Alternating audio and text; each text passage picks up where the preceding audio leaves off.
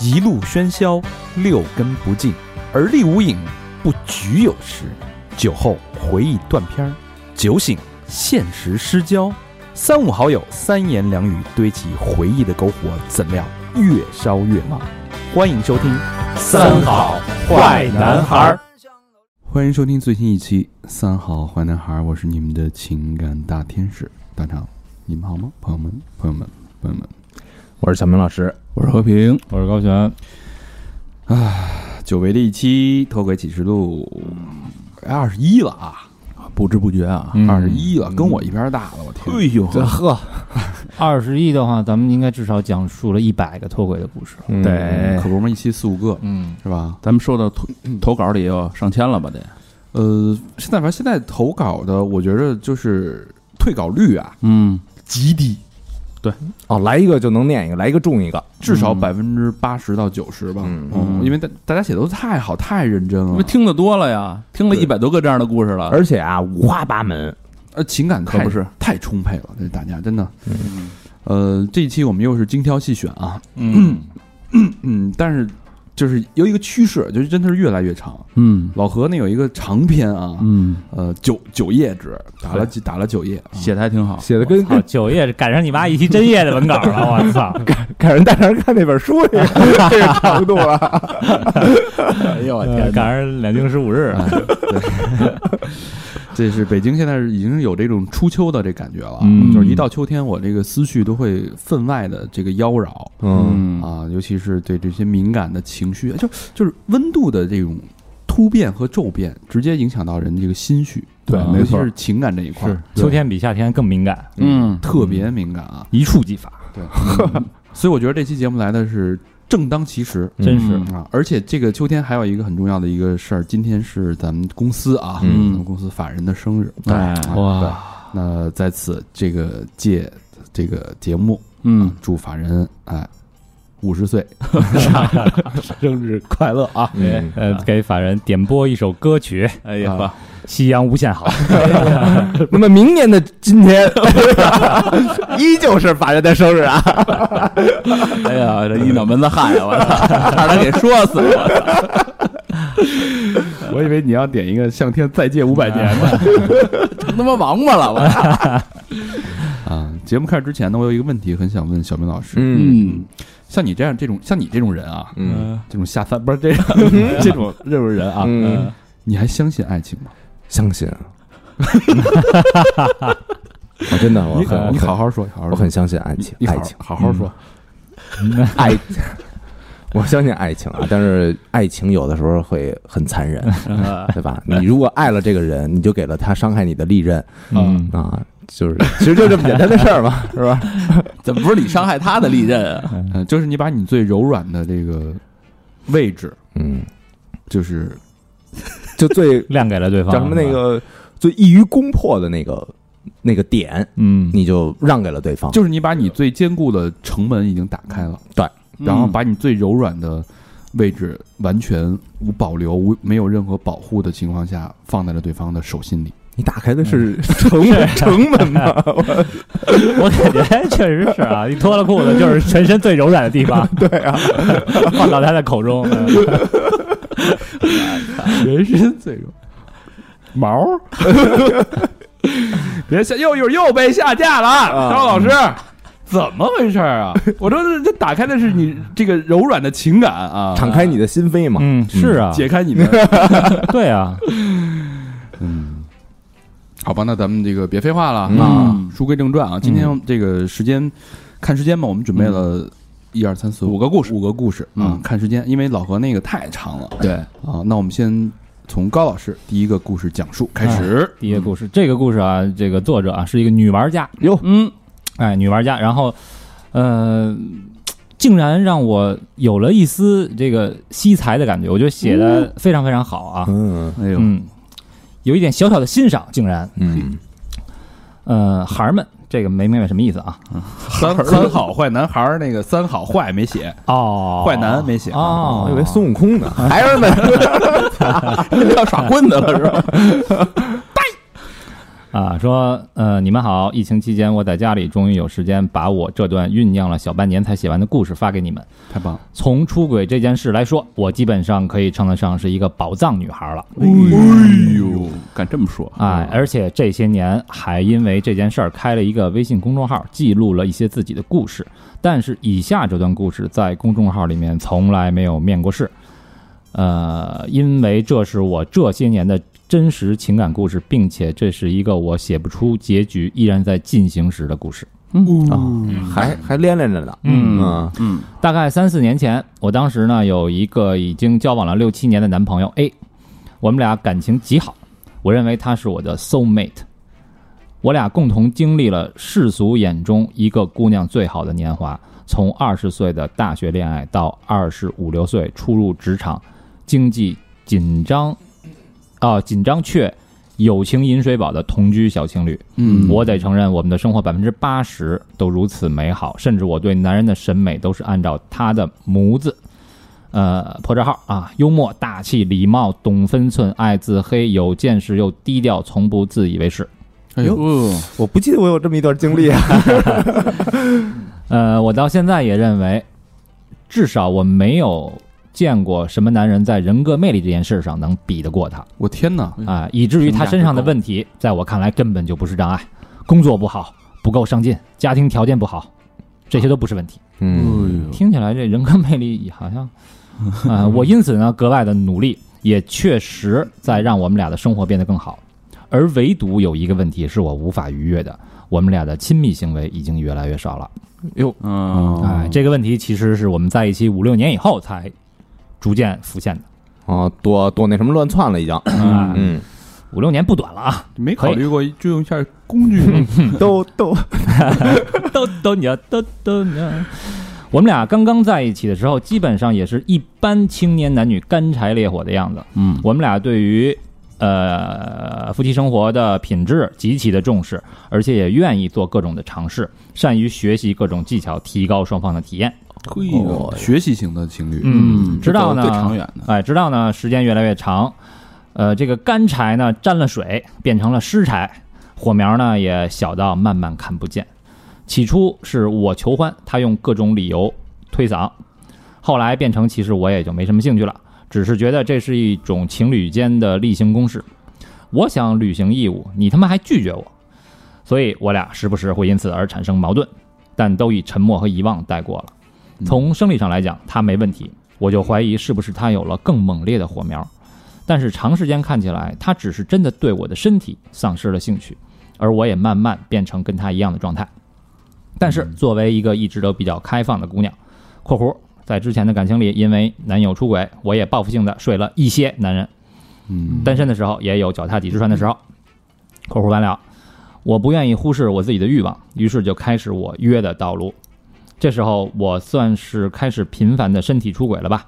大部分呢是社交 APP 上认识的、聊得好、看的也顺眼的陌生男人。呃，有的睡一次就相忘于江湖，有的变成了偶尔联系的关系疏远但友好的朋友。嗯还有些人呢特别没品，就变成了我写文章吐槽的对象。这就是我公众号的来由，是一个教男人怎么有品位的约，教男女怎么文明又尽兴的约的小公众号。嗯我哦天哪！出文了都。哎，我甚至有点想，呃，这个拜读他的文章啊。嗯，呀，哎，和 B 的初始也是同样的流程。二零一六年上半年的一天，我瞎了眼，在软件上右滑了它。之所以说瞎了眼呢，是因为它的外形并不是我喜欢的类型，尤其是自拍时那种老子很帅的身材，对于我来说有点油腻了。再加上在国企工作，那种老头 polo 衫扎进米色的西装裤，配一条咖啡色的皮质加正方形金属扣的腰带，嗯，哇哎，但可能呢就是天意吧，让我手一抖就和他配了对儿。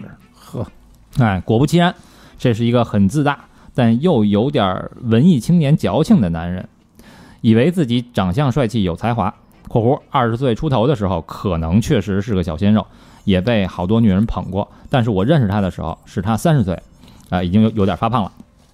我对他的感觉呢就两个字儿：装逼。嗯，出于我特别爱和陌生人交流，我们时不时聊天儿，我给他看我的公众号，呃，她觉得我是一个有点才华、读过点书的女人。和其他男人不同的是呢，她没有火急火燎的想把我聊到床上去。用她当时自己的话说，是不着急上床。我觉得就这么聊聊也挺好的。呃，出于我对他装逼的看法，我也并没有因此对这个男人而更感兴趣，只是觉得你愿意聊就聊呗。哎，就这么有一搭无一搭的聊了几个月，我们终于把见面提上了日程。嗯啊，对了，忘了说，那个时候他有一个感情很稳定的女朋友，他毫不避讳，而我也毫不避讳，我有一个很相爱的男朋友，我们俩的关系大概就是会聊天的网友吧。嗯，呃，第一次见面，坚定了我对他不感兴趣的看法。 他的衣着依然是那么的体制内，而我又是一个对衣着品味比较看重的人。我选的餐厅呢，他也不喜欢，说不好吃。然后这个人还是一如既往的装逼自大，在我眼里，他有几斤几两，其实已经基本看透。但是我并没有将那种毫无兴趣，呃，显示出来，而是继续做一个很好的倾听者。甚至倾听他跟我说他的女朋友有有多好，听他女朋友给他发来的体贴的语音。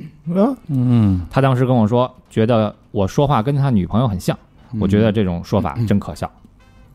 发生关系呢是在第二次见面的时候，那是一个七八月份的三伏天儿，阳光晒到睁不开眼，我穿着火一样热情的深 V 裹身裙，哇，深为婀娜到他的床上。那是一次特别乏味的亲密行为。他的自恋，他自以为魅惑的眼神，没有眼神，他嘴里那些在床上显得过于娘炮幼稚的词汇，以及他不合时宜的聊天儿，让我少有的毫无感觉。然后呢，我们一起相伴走出酒店，像两个不相熟的朋友，尴尬的吃完一顿饭。于我而言，我对他毫无好感，觉得就是一个欣赏我能聊天的朋友。后来他告诉我，那时候我在他眼里也是一个生活有点疯狂、有点小才华的性感姑娘。嗯就这样，时间过了大概半年，我们少有联系，也默契的不再提上床这件事儿。直到二零一六年的年底，有一天，我突然想到，这个人还躺在我的通讯录里，音讯全无。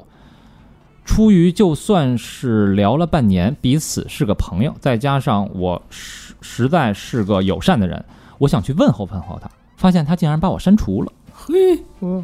其实呢，一般面对这种情况，我都会默默的相忘于江湖。毕竟这种男女关系随时被斩断，实在是正常，太正常不过了，也没有必要自取其辱。嗯但是我当时觉得，我俩好歹是经常聊天的朋友，他对我也经常是表示欣赏和主动，我对他呢也从来都是友善但不积极，也没必要拉黑吧。于是史上第一次，我主动加一个男人回来，他同意了。那时候我知道，他之前跟我说的那个要结婚的女朋友跟他分手了。后来他跟我坦白，那时候他觉得天昏地暗，他的矫情病犯了，想着既然世界都抛弃了他，他也要隔断这个世界，于是把他手机里所有的女人全部删掉了。哦，玩的够狠的啊，逮谁删谁呗。嗯，那时候我能够明显的感觉到他的消沉以及他的矫情，这让我对这个人依旧没什么兴趣，只是保持表面的友善。时间来到二零一七年，从那一年年初开始，他就一两个月约我一下，说想见面和我聊聊。因为我那段时间状态不好，不想见人，就一直用各种原因拖着不见。直到六月，经过多次的邀约，我不好意思再拒绝他了，也愿意见他了。这个人有多矫情，有多装逼呢？这次六月约会见面之前，他还在跟我说：“我就是特别想见面跟你聊聊，不做爱都行。”我当时心想：“去你家见面，这不是羊入虎口吗？你跟我这装什么深沉？”但是我这只无所畏惧的羊还是去了。我觉得又不是没睡过，再睡呢也无所谓。果然，男人无非就是那点事儿。从我踏进他家门的那一刻起，我们的调情就开始了。一次激情结束，我们两个人躺在沙发上抱着，不知是沙发太窄还是感觉太强，我们俩的拥抱不容得半点缝隙，像是要把对方强制的揉进体内。哇，这词儿，谋在杀呢？在那个时候，我跟这个人突然从无感的床上运动变成了激情、亲密、酣畅淋漓、难舍难分，我都不知道这种变化是从何而来。潜意识里的，他那时候在我的眼里就像一个诗人一样的情种，抱着我，看着我，说着情话。我承认，我那时候整个人酥麻了，但是很快我又能抽身出来，想起这个人，不还是那个让我有点讨厌的自大的男人吗？嗯那天呢，我们激情了两次，他给我展示了自以为很好的厨艺，我们俩一直这俩字儿还不认识啊，呃，这根据我自己的理解，应该是缠绵的意思。嗯啊，缠绵到晚上十点，我才打车回家。在回家的路上，我就决定我要和这个人做情人。哦哟，这是一个在床上能给我十分满足的男人，我俩逢场作戏的功夫都太好了，但是我又绝不会对他动情，因为我从根儿上讨厌他的那些特点，跟我爱的男朋友 A 截然相反。这样的人做情人再好不过了。哎呦，够理智的啊！嗯那个时候，我跟我男朋友是什么状态呢？ 他他是一个心很大的人，对我完全不管束，因为我时不时会背着他出去和其他人睡，有时候还会过夜，所以我猜他心里默默的已经知道我大概会身体出轨了。但是跟他在一起的时候，我还是表现的很爱他，也是真的很爱他。他对感情是不会强求，我们俩对于身体上的出轨也越来越不当回事儿。我不去管他，他也不来管我。开放了，哎，哦我我们甚至聊过开放式关系，彼此都觉得这倒是一种解决方案。嚯，虽然没说开，但是相信彼此都能懂对对方身体上的宽容。嗯于是，我和这个情人 B 度过了一个火热的夏天。我每周末都和他在一起，像情侣一样度过，一起做爱，一起吃饭，一起睡觉。我有意或者无意的向他释放着魅力，想看看这个男人能对我产生什么样的感情。我外形大概七分儿吧，平时打扮起来是那种性感妩媚的卷发、红唇、深 V，撩男人挺有一套的，在床上也很厉害，但是在私下熟了之后呢，又开朗幼稚，素颜的时候看起来像小孩儿，给人白白的软萌的感觉。 下回那个再有投稿的啊，请附上你们的照片儿， 要不你这形容老跟听书似的那种。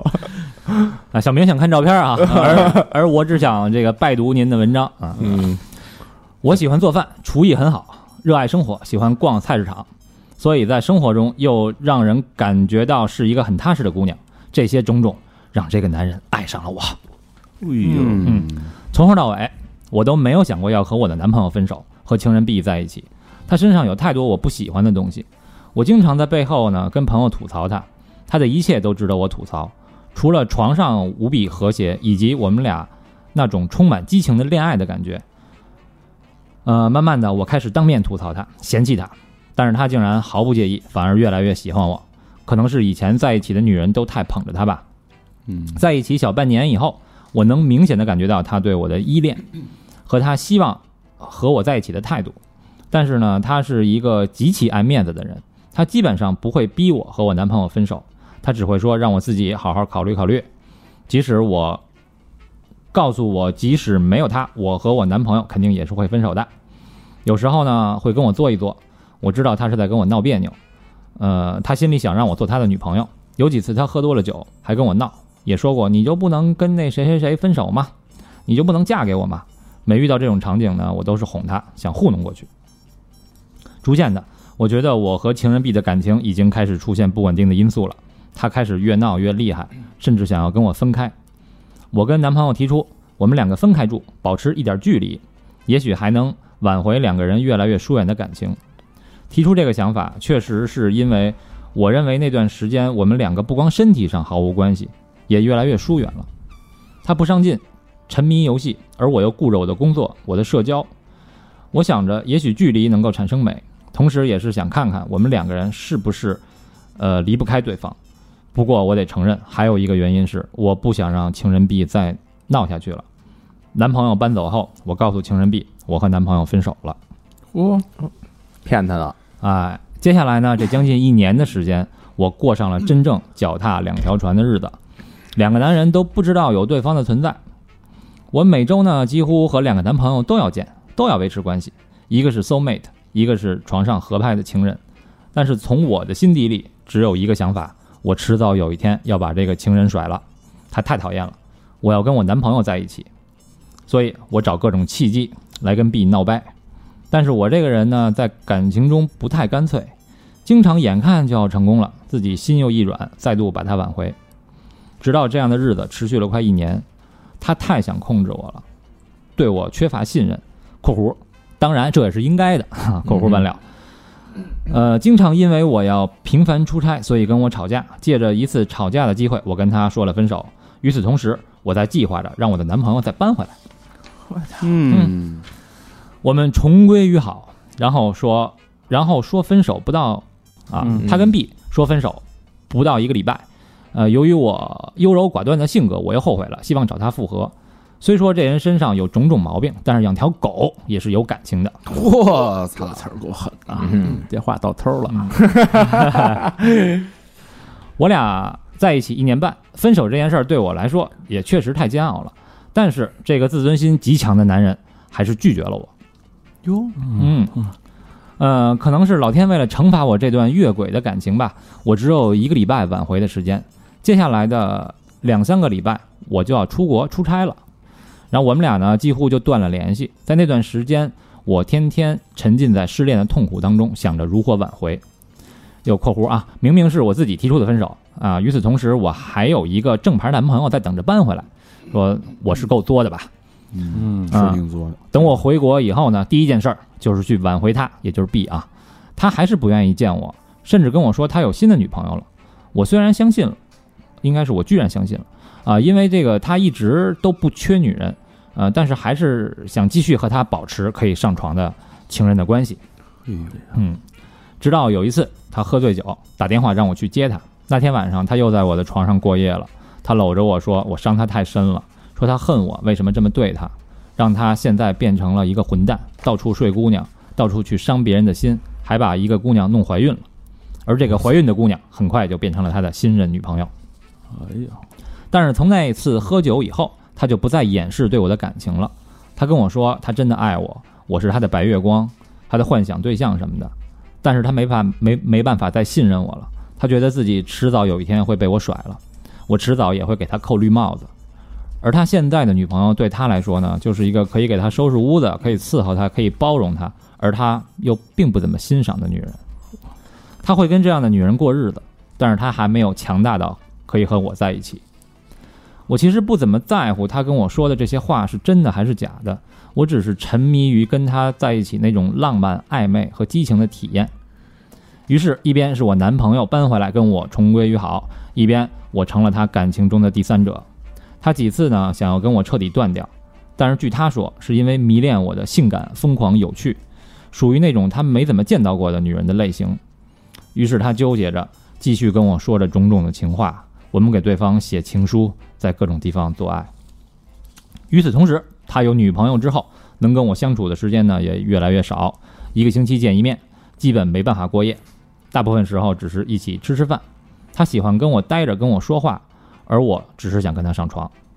所以这样的关系越来越不能满足我对于激情的需求，我开始继续在 APP 上认识各种人，很难去描述和这些男人相处的时候，我是一种什么样的态度，很复杂。绝对不纯粹贪图肉体上的快活。一方面，我就像是玩一个游戏，在游戏中我的人设是一个温柔性感、风情万种。见面的时候呢，很投入；不见面的时候呢，又好像根本不需要你的这么一个有点神秘的女人。嗯。另一方面，我试图让所有男人都以为我是单身，并且不排除可以把他们变成男朋友、情人或者炮友，任何关系都有可能。 正是因为这样，在那段时间里，也就是去年夏天，我和十来个男人有过各种各样的关系。哇，最高峰的时候，我有三个男朋友，包括我原本的男朋友 A，还有另外两个以为我单身把我当成女朋友的男人，还有三四个情人（括弧啊、这是喜欢我，但是没打算正经在一起，一周会见一次，会吃饭，会上床，会聊天，彼此不专一对方的那种，以及偶尔上床的让我感觉还不错的两三个炮友。嗯，那也除刨了大姨妈，剩下都占满了呗， 就 基本上是、呃没什么空闲的时见间，天儿来啊，就啊、够混乱的吧？现在想想那段日子呢，也是挺开心的。可能我天 生，可能我天生就属于精力旺盛、情感过于丰富的那种人吧。嗯这些事儿呢，现在也都画上了一个句号，因为当时交往的男朋友之一让我很喜欢，喜欢到最终我跟我那个只精神恋爱的 soul mate，也就是 A 嗯，分手了，接盘了，哎，和所有的情人炮友都断了关系，现在终于回到了外人当中的带引号的正常的生活当中。嗯，但是回忆起那那段日子，我丝毫没有后悔或者唏嘘什么的，只觉得那就是一段有趣的人生经历，认识了有趣的人，经历了有趣的事儿，还有一些惊险的事儿。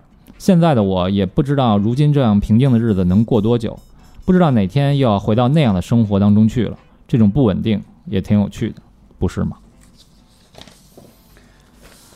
啊，对了，如果有兴趣的话，我还可以继续聊聊我是如何做一个周旋于好多男人的渣女，怎么做一个完美的情人这些话题的。今天呢，已经讲的太长了，暂时就到这儿吧。希望被男孩们读到，祝你们的生活都充满激情，这可以过邀请过来做一期节目，我觉得是吧？正式啊，对你发出邀请，但是请你穿的保守一点。 高老师怕受不了。哎呦，这个姑娘啊，渣女本渣，是吧？渣女本渣啊，就是可以这个写写书的渣女，就是已经可以开始这个著书立说，那牛氓会武术吗？嗯谁可以拦不住啊？可以教人了，可以教人了。对呃，这是完全是靠自己实战经验打拼过来呃的。没错，嗯，没但错是，但是确实是啊，我们不排除就有一类这种人，比如说有些艺术家呀，对，嗯没他们错，就是属于那种天生情绪异常充沛、精力也异常充沛的人，他要把情绪分分散给很多很多很多的地方。没，错，对，嗯，因为很多艺术家他是在从我们看不到的那些美当中，他能吸取到，说明他情绪嗯非常非常的细腻。对，对。嗯嗯，就那个时间管理者嘛，那种是不嗯是啊？呃，时这间是另一管方理面者是技术，嗯他这属于就是天性，他这我、嗯他的技术我觉得也不错啊啊，嗯啊，从技术层面来讲也也非常厉害。所以为什么说他是这个女玩家呢？对，女玩家啊对女玩家就是这所谓男玩家就是那些所谓的那 PUA 那帮人嘛，嗯，女玩家就是。呃嗯，她可能是自己天生的，也许没有真正的就是去研究过什么书面的技巧吧。没错，而且这这种人肯定是聪明人，他肯定会非嗯对常聪明才能干出这种事儿。你想他，他给自己有清晰的定位，他知道男人会对什么样的女人上瘾，嗯，他没给错人他给人家各种各样的可能性，嗯然后知道什么样是一个最好情人的一个姿态，嗯，嗯，对他所有东西都拿捏的非常好，他甚至在反向去调教那些他约到的那些男人，对，嗯对，在几十个。约过的男人当中，去最后选了一个真的让他动心的人。也许他刚才说的不是开启了一新的一轮轮回吗？对嗯，也许他没错现在交往那个人可能就是下一个 A，那嗯对很有可能。对，但我老觉得他跟 B 那关系啊，嗯，就原来老老觉得自己高高在上，嗯是他妈一个 winner 那种，嗯，然后就就是感觉就是从自大，然后慢慢沦为到就是又矫情，然后又作，然后最后又变成那种。又又又又感觉求着人家似的，嗯，老觉得老说那个什么，哎，人养条狗还怎么着呢？有感情什么的，慢嗯慢呀弄得跟狗似的，最后还求人和好什么的。他其实就是心里不甘心。对，就一会儿一会儿，他那个他他的就是什么呀，地位啊或者情绪啊，会有一个往下走这么一个一个波动。这才是他觉得好玩的地方。嗯，对他，他就是他，我觉得啊，他那个弄人挽回啊什么的嗯，他可能就是对 B 他没有什么情感上的那种，而是他把这他自己也说把这游，戏如果是真的，如果你说的话是真的，你把这件事儿完全当做这个一个游戏对嗯啊，对，就这种会不会上瘾啊？你觉得？就这种生活，肯定会上瘾啊、他最后就无法自拔了。就他不是，首先他是有他情感上有这种需求，嗯，他是通过不同的男人去满足。你看他他的需求是非常丰富和多样性的，没错比如说没错肉体的需求，有那种年轻一点的、老一点的，嗯对吧？嗯或者这个情这个包括对 B 的吸引，他是完全他自己预设不到的。对这可能对他对他的狩猎经验来说是一种惊喜，嗯就在我的狩猎范围之内没有这种物种，嗯突然间出来了，但是我又我还被你甚至小踢了一下，嗯嗯，我不能放过你，我必须得把你征服。嗯，估计 B 啊拿那个方头皮带抽那 个抽着屁股来着，估计。弹压 这个 B 啊嗯，B，我们我们从这个专业的角度上来讲啊，B 的人设是什么？B 的人设是诗人和浪子的人设。嗯，嗯，有点那意思，是吧？就对这个诗人是什么敏感、易受伤害，然嗯后浪子就是我明显告诉你，我我操，我就是没法相信爱情了。然后我啊，我嗯曾经这个受伤有多深，你可别爱我啊！嗯，就这种，他必也是有人设的。这两个人其实是在互相博弈的，是个高。手一过招儿，对，嗯是吧？对对我感觉是这样啊，而且像 B 那种敏感、那种浪漫的诗人的情绪，其实对这个女女主也是一种吸引。对，诗人就是呃，为什么吸引人，就是因为这个女人都有母性嘛，嗯，就是把她的母性给调动起来了。嗯，对不同的体验嘛。你像他跟他对 B 的感情是先从特别讨厌，对。到慢慢一下无法自拔了，这种，这个这个姑娘描述那一个夏天，让我想起一种动物，就是五脚鸟，哎呦，就是感觉一直在一直需要只能靠翅膀的这种飞行来结束自己的一生，它就一嗯只能嗯哦落不飞，下来，啊它根本就停不下来。阿飞正传嘛，嗯，对嗯，哎呀，怎么说呢？我觉得人家比咱们想的清楚，嗯，对吧？人家想要什么，嗯他需要什么，他不需要我们给任何意见和评判，他甚至没错，他甚至你换一个角度来说，如果说，因为我那会儿在微博上发了一个那个问题征集，就是说嗯在现在这个这个年代啊，嗯约这事儿。嗯，单身啊，我还嗯是加了一嗯个单身约，到底是不是大家能接受的？还嗯就是 A 是能接受，B 是就是违反道德、违反公序良俗。嗯嗯我我以为啊，嗯现在我就是我还是片面了啊，我还是这个年轻了啊，嗯我以为至少百分之九十九的人都会支持，因为这事儿跟我有什么关系啊，对吧？只要是支持就是说可以约，啊，对约吧呗啊对约对呗的你只要你不不影响别人，你俩自愿就 OK 了。嗯，，嗯但是真的出乎我的这个所有的这个预预计是百分之百的人都 都觉得可以，是吧？将近百分之二十到二十五的人不接受，呵，是非常高的一个四分之一了嗯比例对，啊，嗯你像我大概有。呃，参与投票的人大概有将近七百个人投票，嗯，这是一个非常有代表性的。所以有时候就是咱们认知的东西，嗯跟大家跟社会认知都是完全不一样的，是真的是哎，其实我觉得只有百分之二十多的人完全不接受这个比例，就是同意的比例啊。嗯那这百分之七十多的比例已经非常非常高了。嗯如果你把这件事儿放在十年、放在二十年前，我相信至少有百分之四五十的人是不同意的，嗯甚至百分之六七十的人是不同意的嗯。嗯嗯，对所以站在某一个角度来说，呃，我们把它当成一种是公众默许的一件事儿，或者大家可以接受的一件事儿的话，嗯如果这女生她是站在换在一另外一个角度去教出教你如何在俩两个人单身在安全负责任的前提下去约，又让约的可以很尽兴，又不伤害到彼此对方的，其实某种程度来说嗯，是有它的意义的嗯，和价值的。对，嗯，呃，就是，但是，但是他作为一个，哦，他说的这些都是理论的，虽然他是一个，呃，不是单身的，嗯嗯对，也。能大教大家这些理 那论，反正我相信啊，肯定很很多人会骂这位朋友嗯嗯婊子呀什么这逼那个，肯定会有。对，人家也承认嗯自己是渣女了嘛，对吧？对没有做否这认人家也承认了对啊对。嗯呃，但是你看他刚才描述跟那个一个男的上床那个过程，嗯包括如何去说话，所谓他认为迷离、对对暧昧的对眼神，如何调情，如何脱衣服，如何引导，你仔细一想，一连串的细节，这个就是知识和经验。对对，你换在，因为男生都是，他他他他把男生看得太透了，对男生就是这样，你恨不得他妈马上就是对吧？对，而但是且关键，这男的这 B 还就是他觉得好像特牛逼，他的情话，他的眼 神， B 是不是就是你怕不 怕？我就问你怕不 怕？怕我皮带可解了。 啊？那这个就好像是什么呢？就是你在这个逗猫的时候，嗯就男人可可能觉得女人是猫，哎，嗯我在逗你，但其实你在你在逗猫的时候，是你更高兴还是猫更高兴？对哎对吧？你男的可能觉得我操、我是 winner，我胜利了，嗯对其实人家女的就是看破 看破不说破是而已，对吧？你下一步不就是把那个彭老师给蹬出来吗？ 我他妈早看出来了。就想蒙我脑袋上。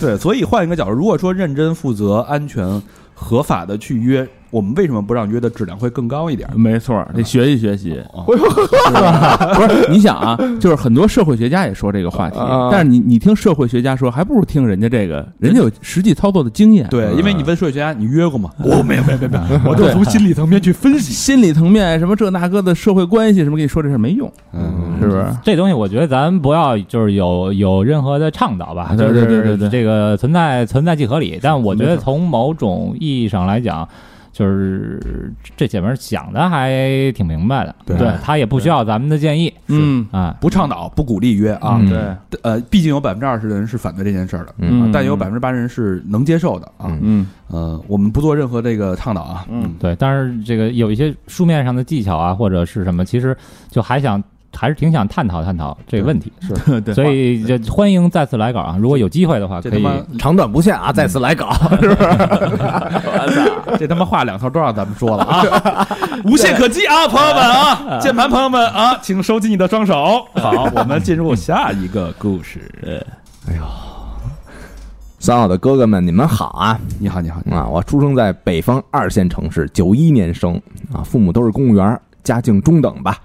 从小呢，父母就比较宠我，从小学到高中都是一路平坦的度过了嗯。高考考的不好不坏，普通的按二本。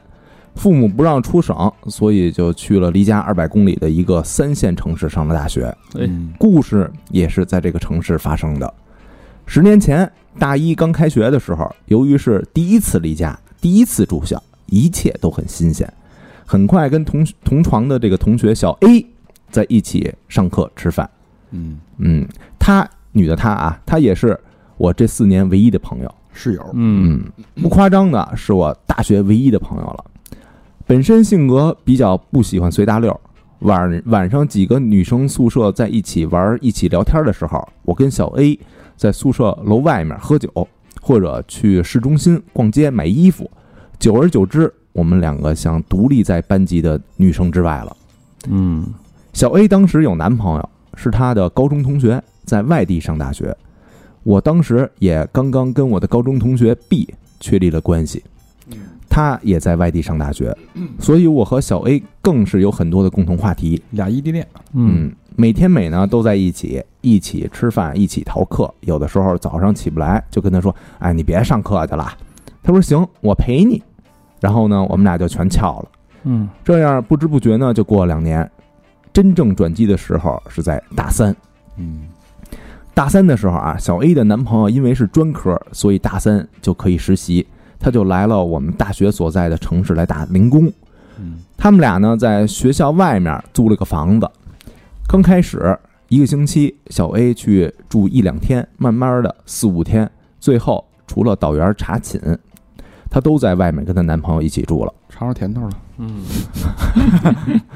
而我呢，就慢慢的自己一个人了。嗯到大三的时候，女生的圈子小团体啊，都基本上固定了。我也不想就是硬融进去，嗯所以就跟小 A 聊天儿，或者跟高中的好朋友聊天儿。有一天，高中的朋友说他最近在玩陌陌，说遇到过几个特别大的，说反正你也异地恋嘛，找个刺激什么的。我当时想法就是，人生啊还是要多经历一些。体验主 义者，对，被说动心了是吗？嗯就这一句话啊，啊、所以就注册了号。当天晚上就聊到了 C，他也是我们大学的一个理工男，聊了差不多一个星期吧。期间我目的啊、目标啊特别明确的，直接跟他说先验货。哎呦小姑娘，我我操的嘞！现在哎，嗯，不不了解，不理解啊。拿尺子对比好长度拍照，啊，嗯，差不多十七 cm 啊。嗨，操！ 我挡多长呢？很牛逼吗？不就他妈两把零一帽吗？这句是他们后补的，他一般吧，也嗯，也没见过什么多大世面。 反正录第一遍的时候，哥几个都愣了啊， 都不说话了啊。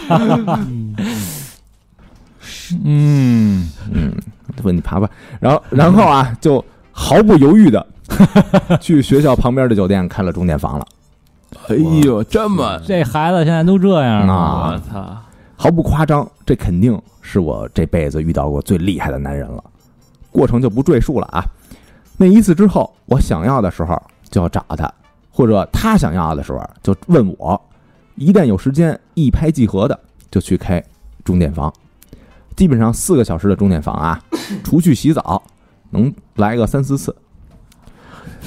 我没有跟 C 隐瞒过 B，有次在酒店，B 给我打电话，C 也安静的听我打完电话。本来呢，我以为就是单纯的身体关系，但是他知道我一直自己独来独往以后，早上会在餐厅门口等我，我下课了呢，他在教室外面等我，嗯中午也会跟我一块儿吃饭。晚上呢，我想出去玩儿啊，或者吃点什么呀，他都随叫随到。嗯哟，大三这一年时间啊，在大学的时候就跟 C 来来来，啊，放寒假暑假呢就跟 B 又回到了一起。来来来，嗯啊，B B 是个特别温柔的人，对我真的特别好。我一句话啊，他能坐着公交车穿大半个城市给我买一小吃，然后再坐着公交车送到我把我送到我们家。嗯我爸妈也见过 B，门当户对，温柔体贴。我所有的朋友呢都很喜欢 B，但是我一回到大学，还是跟 C 在一块儿。嗯这样过了一年，到了大四。大四的时候呢，我去校外一个卖房，就是新开盘的这么一个地儿啊，实习了一个月。在那里呢，我又认识了 D 和 E，啊，去，他们都是有意想买房子的客户。本来呢，我也就是介绍一下，因为提成什么的啊，我都不参与。他们呢就加了我微信。D 是一个呃家电代理经理嗯，E 呢是个公务员儿嗯，D 经常约我。那段时间呢，C 也开始实习了，C 就是他那个时期时期啊、嗯啊， 啊，经常白天不在学校。这段时间，D 就开着车带着我去城市的各个地方玩儿玩儿，带着我去看看他们那项目，然后晚上呢再带我回学校。有一次，D 跟我在车上喝酒，我喝了一瓶，嚯，啊喝酒， 我我喝了一整瓶红酒，他也喝了半瓶儿。这时候那 C 打电话啊，说赶紧回学校，嗯让我出来跟他玩儿去。我接电话的时候，那个语气都变了，嗯嗯，因为喝酒了嘛，嗯他也听出来，问我是不是你喝酒了，要不然见我。我说我跟那个 A 在一块儿呢，就是他那女闺蜜啊啊女室友嗯啊。他说他马上去 A 那儿找我去。哟，这时候呢，我让弟立马开车送我去 A 他们他们家，嗯然后他就酒驾了。我记得当时呢，在红绿灯路口旁边有个交警，我说：“哎人，我马上要吐了啊！”然后弟说：“你要吐啊，你也得吐车上，你千万别开车门儿我操，啊。”嗯还好呢，交警没看出什么异样，啊，就在交警旁边就开过去了。当时真的吓得不行，很快 D 把我送回到了 A 那边，然后 C 也到了，啊，前后脚啊俩人。嗯嗯当个悬的没穿帮，反正嗯当时 E 呢也一直叫我出去吃饭去，嚯，我觉得自己啊真忙不过来。异地一个 B，本地有个 C 和 D，然后就了个亿，呃就如实啊跟 E 说了目前的这个处境。嗯 E 说你确你确定人 D 是单身吗？嗯那时候啊，弟一直说他是单身。那时候他不过二十六七岁儿啊，我也没怀疑。E 呢说这个地方啊，高中都出来闯，没上过大学的很多都结了婚了。然后我就给了 E D 的名字，我操，违法了，嗯，嗯果然查到了他的这个同一个户口下面的三岁的小孩儿，哦哦哎呦嗯我震惊了，我真是不想当小三儿，特别是不想碰结婚的男人。那次之后呢，我也跟弟说了，但是没有想到的是，他老婆在我知道他之前，他，呃，就是已经知道我了。哦，嗯嗯，我看微信啊，他还骂我，所以为了报复他，我果断跟弟开房去了。我操，哎呀，嗯过程呢不是很好，他有点儿那那个某个部位啊，嗯那个皮比较长，哈哈，然后所以呢，我就催着他赶紧结束。从那以后，我就不跟他联系了。嗯嗯后来大学毕业回家呢，开始找工作。刚开始跟 B 也没隐瞒 C 的存在。嗯哦，我坦白操了， 嗯 B 说他理解我，啊，外地一个人啊，实在是就是外地你一个人啊，实在过得不好、还还给他解宽心呢，啊。对对对，嘿，但是呢，我还是决定跟 B 分手。呵，没白姐，嗯， 是吧？ 因为 C 呢来到我的城市找我，我爸妈特别反对我跟 C 在一起。嗯但是既然他来了，他们也是给 C 找到了个住的地方，呃是个合租房的一间。嗯可能 C 呢来到这个陌生的城城市啊，陌生的地方不习惯，呃，也是我欺负他欺负惯了，我们经常吵架，而且我也真心受不了这种合租房，这么多人用一个卫生间，我是真受不了。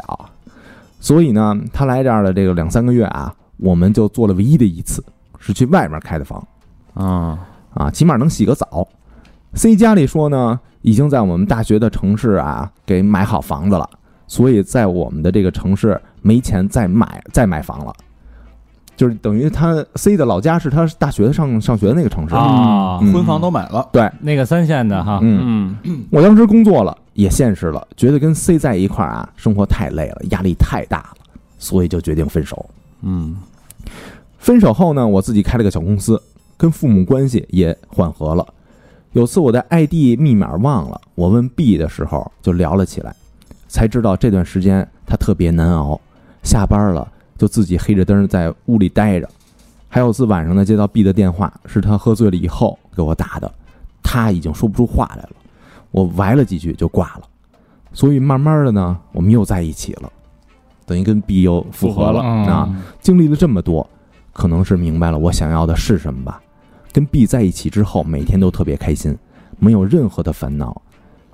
婚房婆婆家都准备好了，婚车我爸妈给准备好了。周末呢，跟家人开车出去玩玩，平时自己没事儿也在家做做饭，要不在家里呢，就是这个在婆婆家吃，简简单单的这种生活。再回想这十年经历的我啊，呃，不后悔，因为还好最后选的是对的。想对听众朋友们说，年轻的时候要多玩玩也行，我这快三十了也玩不起来了，等老了起码有点回忆，是不是？但是一定要有数啊！祝三好越办越好。哎呦，这两篇可以合并一块儿念啊！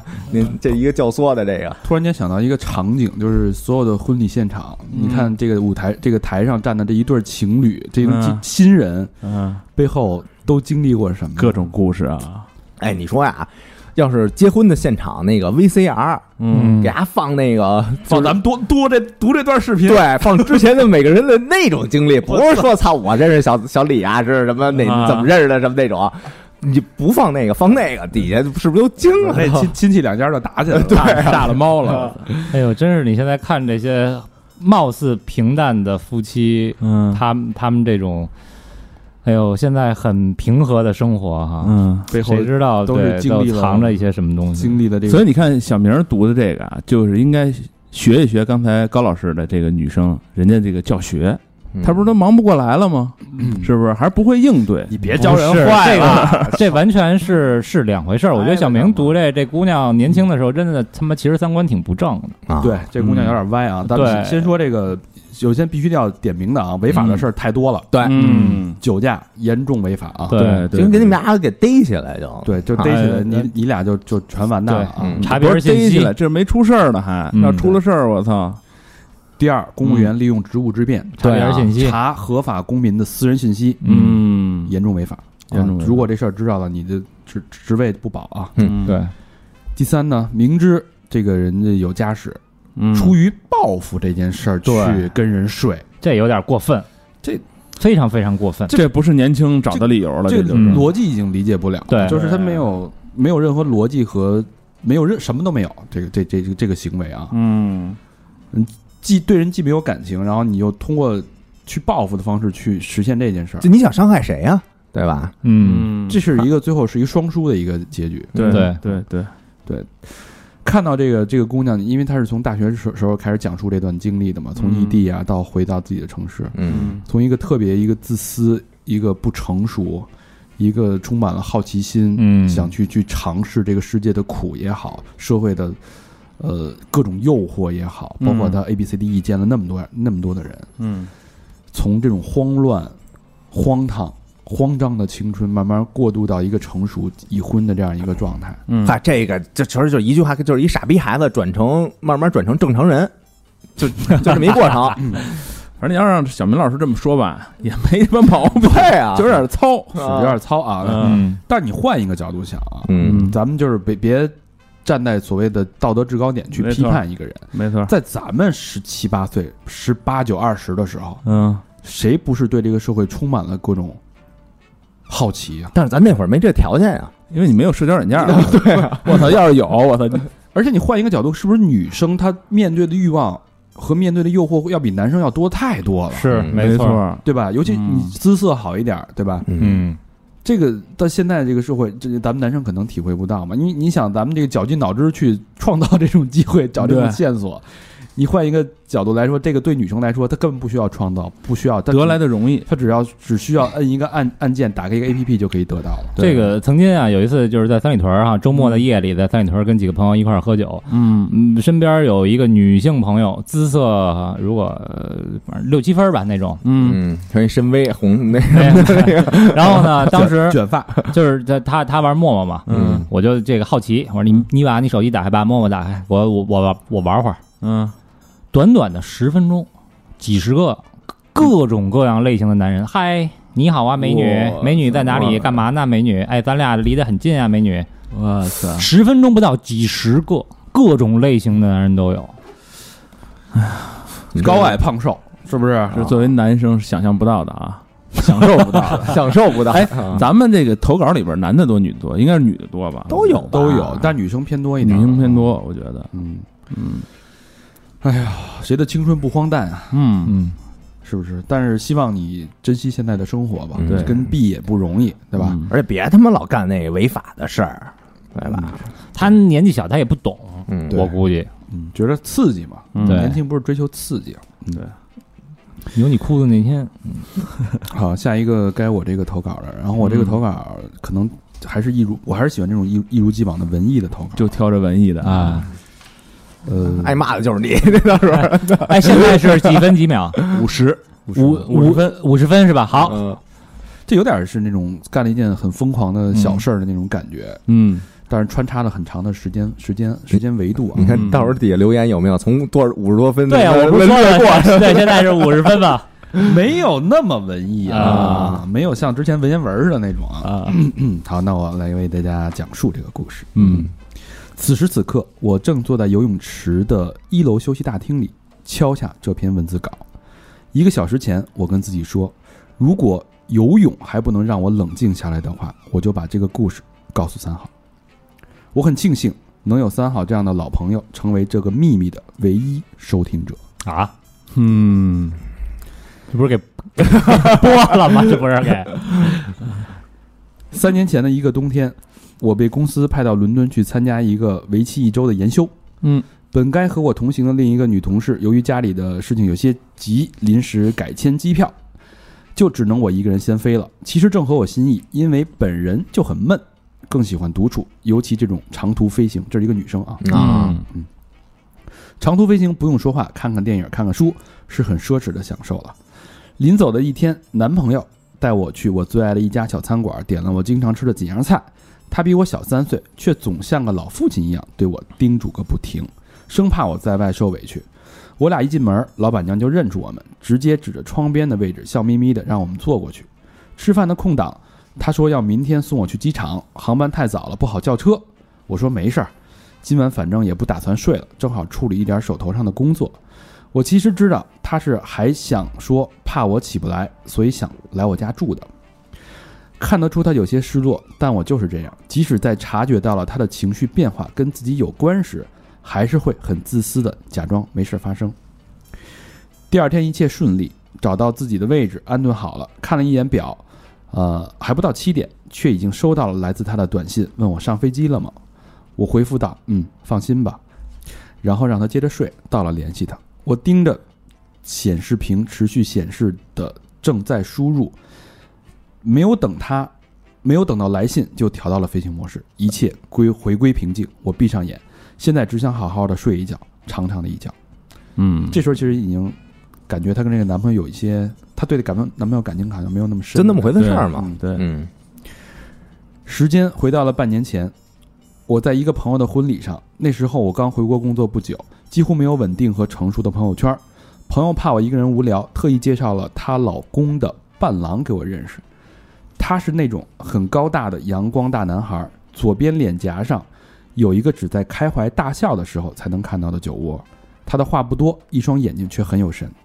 婚礼上有个环节是邀请双方的伴郎和伴娘各自说一段儿他们对于新人的祝福。他其中说了这么一段儿：让我在之后的一天当中都在想着。他说，人们相遇相知，在爱情到来之前，却还是有可能因为各种原因彼此分开。婚姻并不是为了给感情画上一个句号，它只是你们通过重重考验后发给彼此的奖状，同时也是人生新篇章的钥匙。再后来的后来，我们就在一起了。这一切发生的太自然了，就像太阳每天会从东边升起一样。嗯，查查这段啊，查查这段是不是从网上摘抄的？啊，他其实说的挺好的，对，就是其实婚姻是一种奖励而已。嗯，嗯，再次醒来时，空姐儿，你怎么着？什么意思？我没笑出声来， 再次醒来时，嗯，空姐正推着食物餐车停在前几排的位置。我点开后背椅上的显示屏，看到飞机的标志在以肉眼不可见的速度移动着。很奇妙的是，慢慢的，我的心反倒随着接近目的地而感觉越来越轻松，仿佛身体里的某个部分离开了我。在那个时候，我完全没有感知到这场伦敦之行会给自己带来怎样的一场梦。嗯，嗯，这引子终于完了啊，啊开始了啊，到伦敦了啊！嗯等我拿到酒店门卡，天色早已暗了，但很幸运的是没有下雨。我放好行李，换了身衣服，准备到楼下喝一杯。出门前，我连上酒店 WiFi，蹦出了第一条信息，就是来自男朋友那条我没有耐心等到的短信。短短的四个字和一个心形符号，我回复道：“我到了，放心吧。”几秒后，又追加了一个心。在餐厅等餐的时候，我发了一条朋友圈，写道：“Hello, the big smoke。”并配了一张伦敦的夜景，没有多余的热闹，没有男友陪伴，也没有蛋糕。我小声的跟自己说：“三十岁生日快乐。哦，嗯我生日呢那天，”嗯大概几分钟之后，我收到了一条信息，来自一个被我自定义了名称却几乎没有联系的人：“你来伦敦了？嗯，刚到不久，跟朋友。”我虽然回复着他，却感觉有点不太真实。就在我愣住的几秒钟，他发来了一条语音，只有三秒钟，短到让我怀疑他有可能不小心按错了键，发的是“伦敦人民欢迎你”。嗯有点嘈杂的背景音，但加上他的口音就显得特别的亲切。我还在想怎么说的时候，他又发来了一条，问我如果不累的话，要不要去他的 bar 待一会儿。他发来了定位，我看了一眼，离我很近。我还在试着研究路线的时候，他打字说：“我忘了，你离开酒店应该没有网，你把地址给我，我去接你吧。哦呦，体贴，有个小坎儿，啊，有小小伴儿，还有小看儿是吧啊？发定位东直门外， 斜切的，”如流啊！嗯来吧，您这，我承认，我看到这条信息的时候，心跳停了一秒，确实很体贴啊。嗯，嗯，他像有固执啊，这就是，对，他让我在大厅等他，十五分钟后到。对，他是让我很难形容的一个朋友。我从十七岁那一年知道这个人的存在，然而在十多年过去的今天，却从未见过面。哟，那时候我们都是高中生，知道他还是因为当时的同桌经常和校外的人一起打球。有一次，他给我看到他们照的集体照，里面有个看起来瘦瘦高高的男生，别人都笑，只有他板着一张脸。我问他是谁，跟跟着重复着，结果那个名字就一直留在了心里。后来同桌也会偶尔聊起他，就这样，他的样子慢慢的在心里有了模糊的轮廓，就是同桌的一个偶然的一个认识的啊。嗯，高考、夏天、大学报到，一转眼四年的大学生活也已经进入了尾声。由于我决定要出国读研，所以每天都做很多功课，查学校，准备托福考试，一刻都没让自己闲着。某一天，我偶然在某网网站上看到了一个网友写的电影影评，那是我非常喜欢的一部电影，所以很认真的看完了他写的。等我想多看看他写的影评时，才发现那个名字如此眼熟。不过重名的人很多，我并没有太在意，可偏偏这个人用了自己的照片做头像，除非是同名同姓又同脸的人，不然根本解释不通。我知道是他，所以主动加了他，我们成了网络上互相关注的人，半个陌生人，啊，哦这这介绍怎么认识的，嗯嗯，估计是豆瓣网友之类的吧。啊，嗯，等我们彼此加上了微信的时候，已经是之后很多年的事儿了，也不知道是什么原因，他知道我们有共同的朋友，也知道我和他来自同一个城市的老乡。那一天，加上他的那一天，我就把他的备注改成了只有我懂的名字。嗯嗯，他并没有说啊没。有说啊，嗯然后这个名字又静静的躺在联系人列表里，彼此也没有过什么过多的交流，顶多偶尔偶尔在朋友圈中点个赞，后来也变少了。嗯我在酒店门口，你在哪儿？已经到了。嗯收到他的信息的时候，我刚从洗手间出来，往门口走着。他低头在摆弄着手机，还是瘦瘦高高的，但五官轮廓还是我印象中的那样。等我走近后，大家都笑，因为我俩不约而同的都穿了一身黑色，是从头到脚的那种黑。嗯嗯我主动跟他，啊、他主动跟我握手，并介绍自己。其实我早就知道他叫什么，这感觉还挺奇妙的。他说 bar 就在离这儿不远的几条街不远，走着去可以吗？我说当然没问题。开始的几分钟的确有些尴尬，因为对我来说这一切发生的太魔幻了。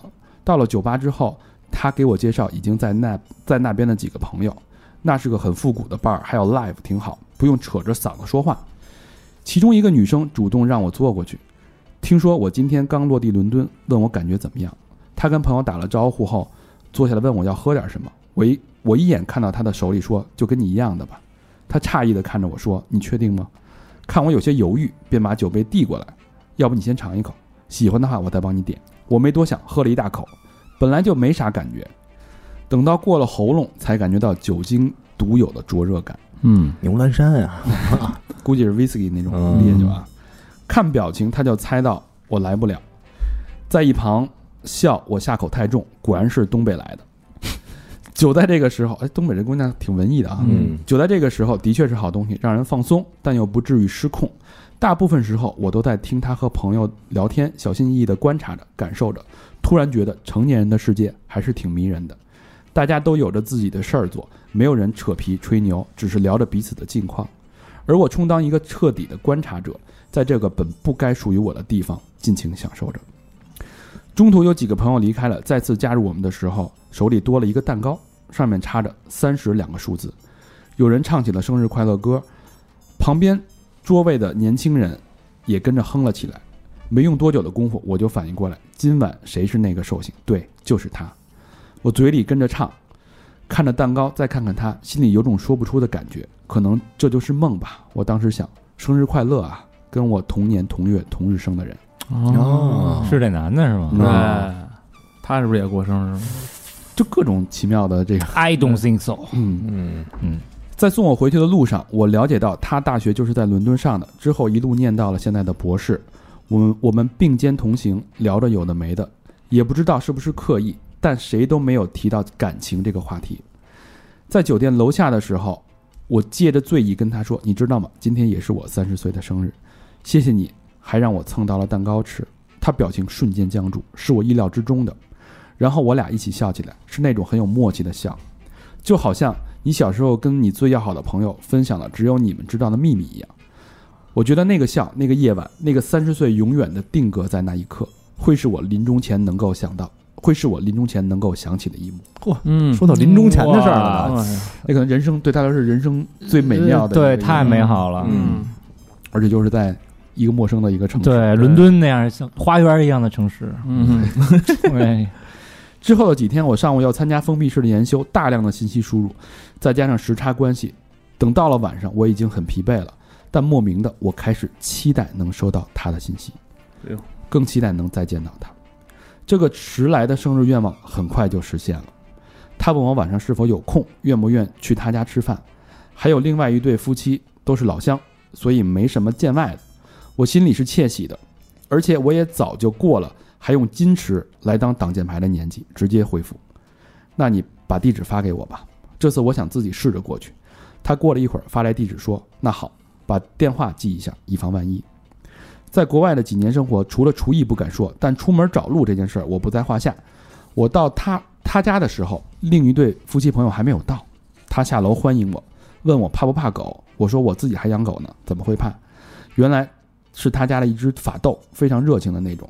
见到我上蹿下跳，他开玩笑说：“抱歉啊，他太久没看到女的了。”哎呦，全是小暗示啊话里有话啊！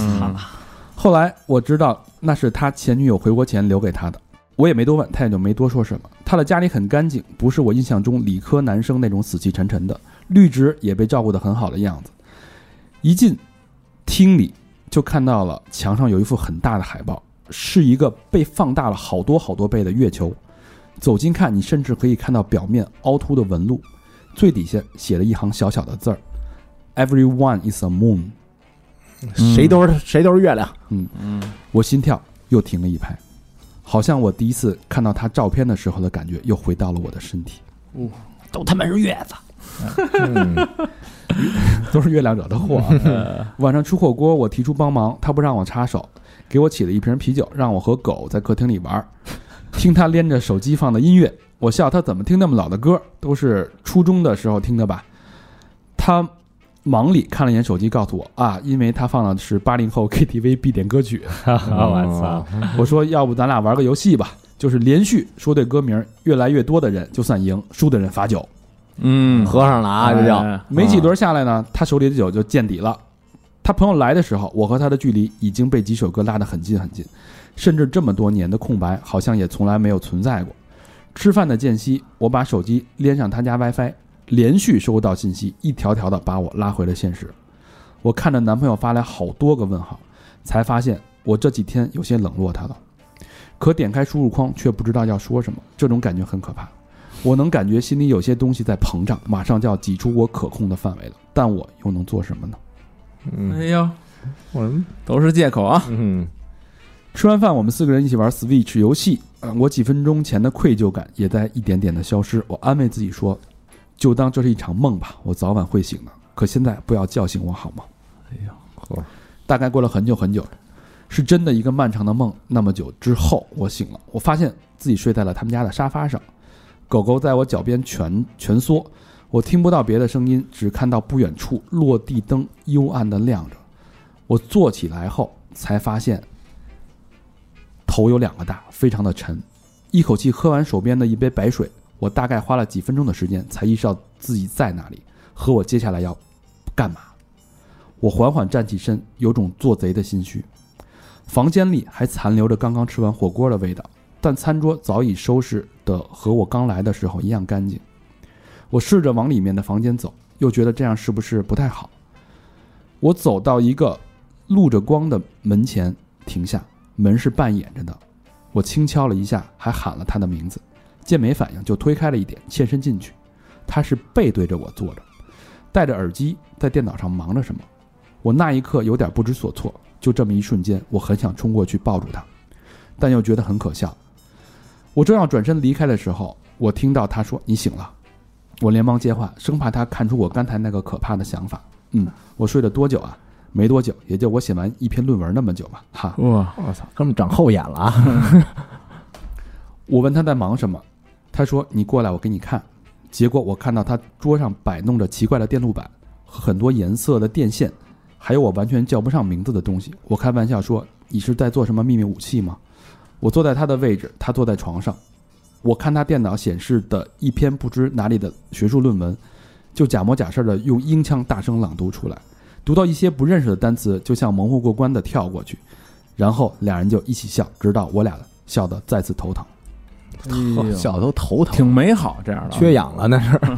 我知道我该走了，因为成年的世界，另外一个特质就是在某时某刻，你是可以用上帝视角看到会发生在自己身上的事儿。电梯到了，我们进去，一前一后站着，谁也都没有说话。我盯着他从毛衣底下露出的白 T，有点出神。我快速算了一下时间，离我回国还有两天了，这可能是我最后一次跟他这么近了吧。不知道什么时候，我的鼻子竟然开始酸酸的。我用仅剩不多的理智支撑着自己，低着头等着开门，然后礼貌地说再见。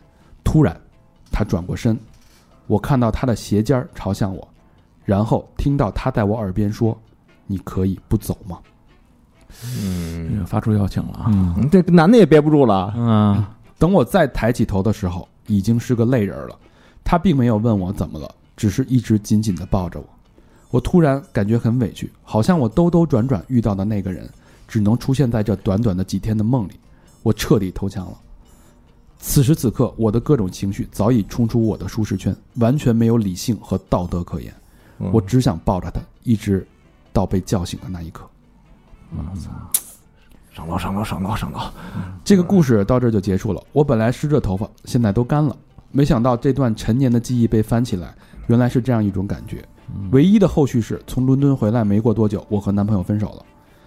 我之所以会想起这件事儿，是因为前几天又到了我们的生日，在某个社交媒体上，我看到他更新了状态，没有配图，就短短的几个字：“祝我们生日快乐。”哎呦，我操！就像那个海报上写的一样，“Everyone is a moon”。当梦想无法照进现实的时候，就试着让自己的现实变成阳光吧。我现在依然很好的规划自己的生活，因为无论何时何地，你作为一个独立个体的不断成长和变化，才是送给自己和对方最好、最珍贵的礼物。希望他一切顺利、平安。祝愿三好和听三好的所有伙伴们都身体健康，在有生之年活得自由。嗯，是挺文艺的啊，这个 不像我跟高老师练念的那个那么露骨。这个其实我十特七厘米是吧？特别无法去抨击人家，我觉得。不是，我不是说他写的好或者怎么着，就这种感觉太真实了。特别真实，嗯，而且我觉得他他不不不是那种作的人，她可能就是一直在等这么一个人，对嗯，但是等的过程当中，她有她现在的男朋友，对但是你可以明显感到她对男朋友其实两个人不来电。对，而且回去就分手了嘛，对，就我觉得他分手了是正确的选择，如果不分手的话，对对对对对，哦，我就觉得这这这人有点太操蛋了。嗯但是你觉得哎你觉得前分手了这么一比，有这一比，我觉得这故事其实很完美， 嗯非常好，是吧？嗯，非常非常好。就是人生能有这样一段经历啊，你真的是在午夜梦回时候可以好好回忆和品味的。对，而且这个生日这个这一笔太好了，这个是吧？嗯就每次过生日他都会想到这个，呃但如果啊，就是，嗯，现这事实真的有他写的，就是他感受的这么美好吗？如果是男人视角的话，我觉得这姑娘就是被套路了，男人视角，他可能就是一个套儿，就是他妈被套路了，甚至就有没有可能真的是这男的生日？我觉得都不一定。不是啊你看不，那肯定是生日，不是那肯定是生日。他多年以后，人这嗯男的还发给自己啊祝生日快乐对呢，，那祝我们生日快乐是对丫丫没准儿没事儿老发分一组，我 操！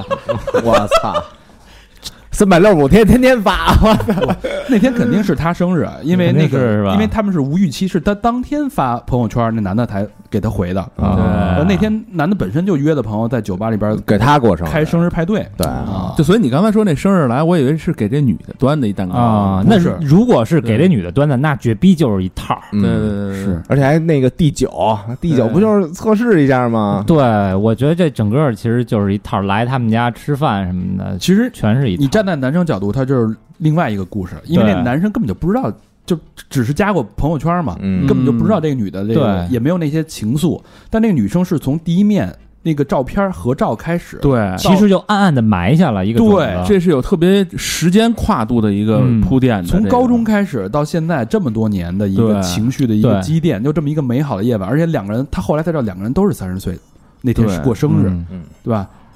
而而且且想三十而已，哎嗯害怕而且他们俩肯定有好多可聊的，因为啊之前有很多共同的朋友。话题什么的，啊感兴趣对的啊点都一样啊。电影啊嗯什么对对对，就是这个角度吧，我是觉得你从女方的角度来讲，这真的我操太美好了。嗯你你如果去去沉浸在那个，咱这不管道德不道德啊，嗯北京的这个男朋友啊，不是这东北的男朋友，咱先暂下不表，就嗯说这一段伦敦的这段旅程。嗯，实在是太幸福了，而且可美好能是从他十六七岁就开始埋下了这么一个情情愫，这么一个小种子。对，但是你换一个从男方的角度来讲，也许就是一看朋友，哟，我操，这妞儿来伦敦 了，哎，我操，是不是吃火锅吧，今儿哎，很很可能就是这样，来不来啊？我操，说那哎哥儿，一会儿约一妞儿啊，啊，操，是吧？ 嗯，我操，而且第二天吃火锅的时候，他是把他已经他妈喝断片儿了，对，而且为什么是两男两女？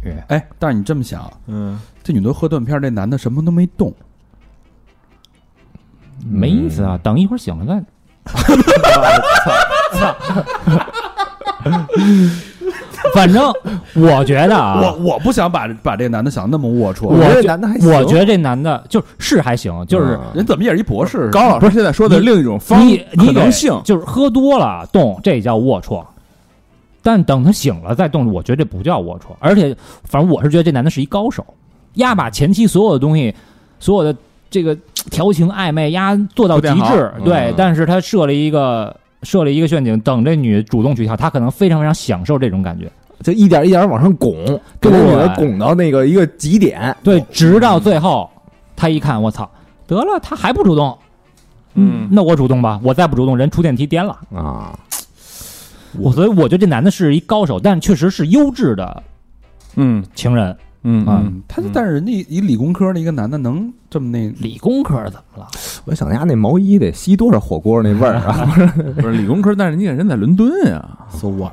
是不是？就是是当时那个感觉，可能这个公寓也还不错，对吧？？嗯，然后伦敦，我操，可能二区切尔西区一个一个小公寓，然后养着一只可爱的嗯狗，法斗啊，哎，吃完饭喝完酒，他在沙发上醒来，微弱的灯光，那个狗趴在这个脚边，嗯，哎呦，但是我觉得他们俩之前的这个交集啊，其实挺挺固，挺画面感。交集是单向交集，其实是，就是这这女孩把这事儿啊想成了命运，嗯对对，对但是对于这男的来讲，是他妈一个偶然。一个艳机会一个艳遇而已，对对啊对对，确实是，因为如果这男人跟她是同样的心绪的话，嗯我觉得不可能到最后就是两个人没啥联系，对对对，嗯，对吧？如果我操，这也是我从十六七岁我就开始开始注意的这么一姑娘，然后现在十多年了，到三十岁了，嗯然后我又偶遇她，然后我们俩又有一个很美好的一个夜晚，嗯，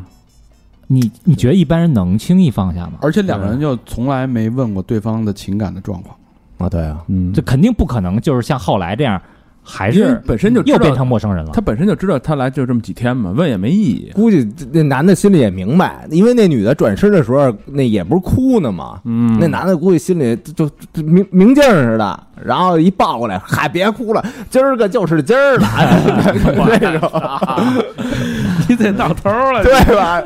你这你这是叫什么来着？我的我的就是什么那个发生在伦敦的，你就啊让他们停留在伦敦，忘记在伦敦是吧哎你回去那个再再再再这逼大哥的， 但是这姑娘真，就是就是咱也别打击这姑娘，因为这个伦敦美好的这几天其实是值得她记一辈子的。啊，对人家说了嘛，临终之前也会记起来的一件没事。错，那一个微笑我啊，觉得甚至有有些就是对这个男的意味什么，我觉得根本就不重要，嗯，嗯，对对你你自己觉得是一个美好的几天，其实最重要。你就别别那个打破人这梦了，是啊然后是是不是？是是对，对，是是是，有机会那个来北京，我们见面会也会让你有同样的感觉啊。啊，嗯所以这个思维即实相嘛，对就他可能想到的就是事实而已，嗯，对吧？其对实事实是什么呢？并不知道，这是对他来说就是事实。对，能让他感动的事情，我们有五天的生日都不一样，所以都你没准就能踩中一个。天天过生 日。挺难的也。反正我们工作室随时都准备着蛋糕啊，我操！ 动不动就祝你生啊，没有蛋糕也有酒 啊，啊，然后就再弄点根辣什么的。都有都有。嗯，下面该我这个了啊，寿星啊， 兽性大发啊，这是哎，长篇啊，你快长篇啊，各位三好的主播，你们好，听了很多你们的节目，准备的很用心，制作也很精良，脱轨系列现在更是每日必听，每更必听。在我第一次听到这个系列的时候，便想到一句话：你站在桥上看风景，看风景的人在楼上看你。 啊，我们是自己人生的导原演诗，是楼上吗？不是，是楼上吧？我记得不是人楼上，嗯 人写的是楼上嘛，应该是在窗里是吧？ 这是一楼缝啊， 在楼上看。别这么瞎说，别瞎说啊！我们是自己人生的导演，也同时是别人人生中的演员。导演们和演员们上演着各自人生一幕幕的悲欢离合，相互交织又各自独立。其实我之前不想把自己的生活晒在大庭广众之下，但是上个月发生了一件事情，什么呢？先卖一个小关子，让我仿佛解开了一个大大的心结，来重新梳理自己经历的感情。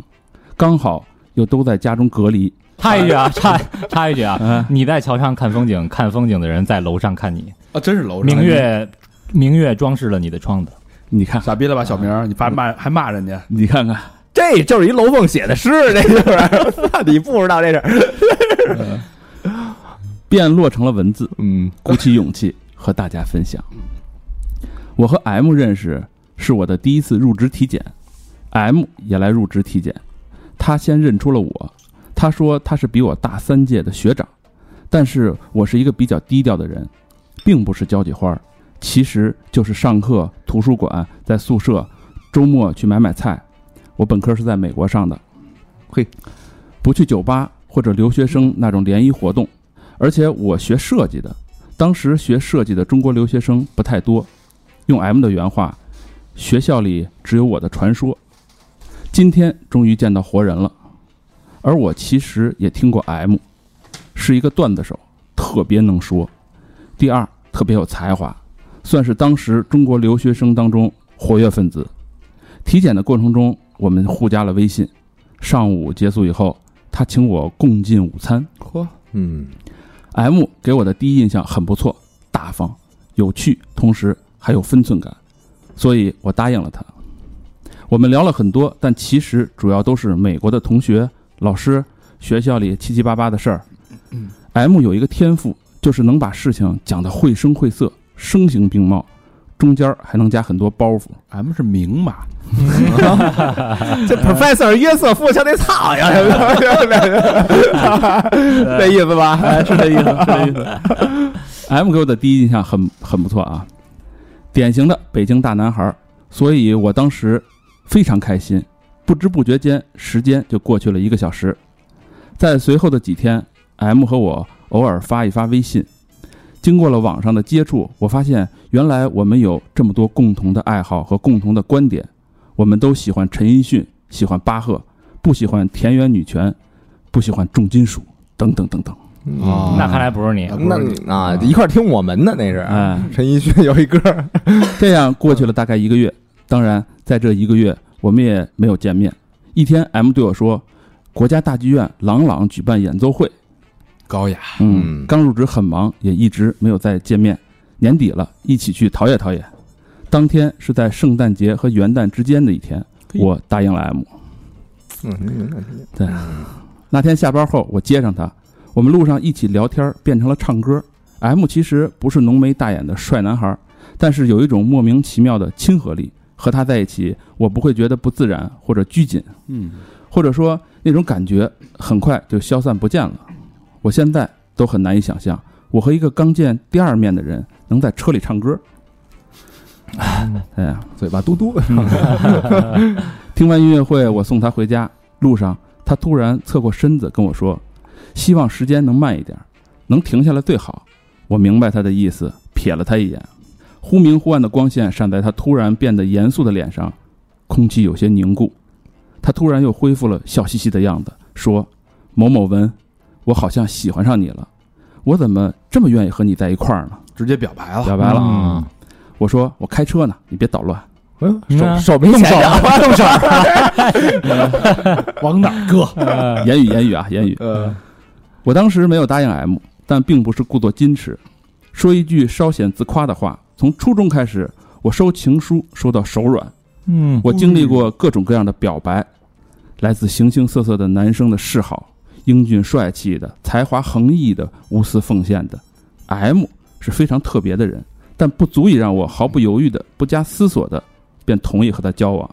哎呦，哎嗯呦，全是一些副词啊，哎毫不犹豫、不加思索的，哎呦，好家伙，这是一方面，另一方面还有一个更重要的原因，我当时有个异地的男友小 Q，我操，完了！一听这小 Q 就完了，这哥们儿，导盲导盲犬嘛，听这名儿， Q 是我在美国大学同级同学，也可以算是我第一个正式的男朋友。Q 是那种扔在人堆里毫不起眼的人，朴实的衬衫，不善言辞。我一度曾经尝试着打扮他，但是我发现有的人注定无法成为所谓的型男。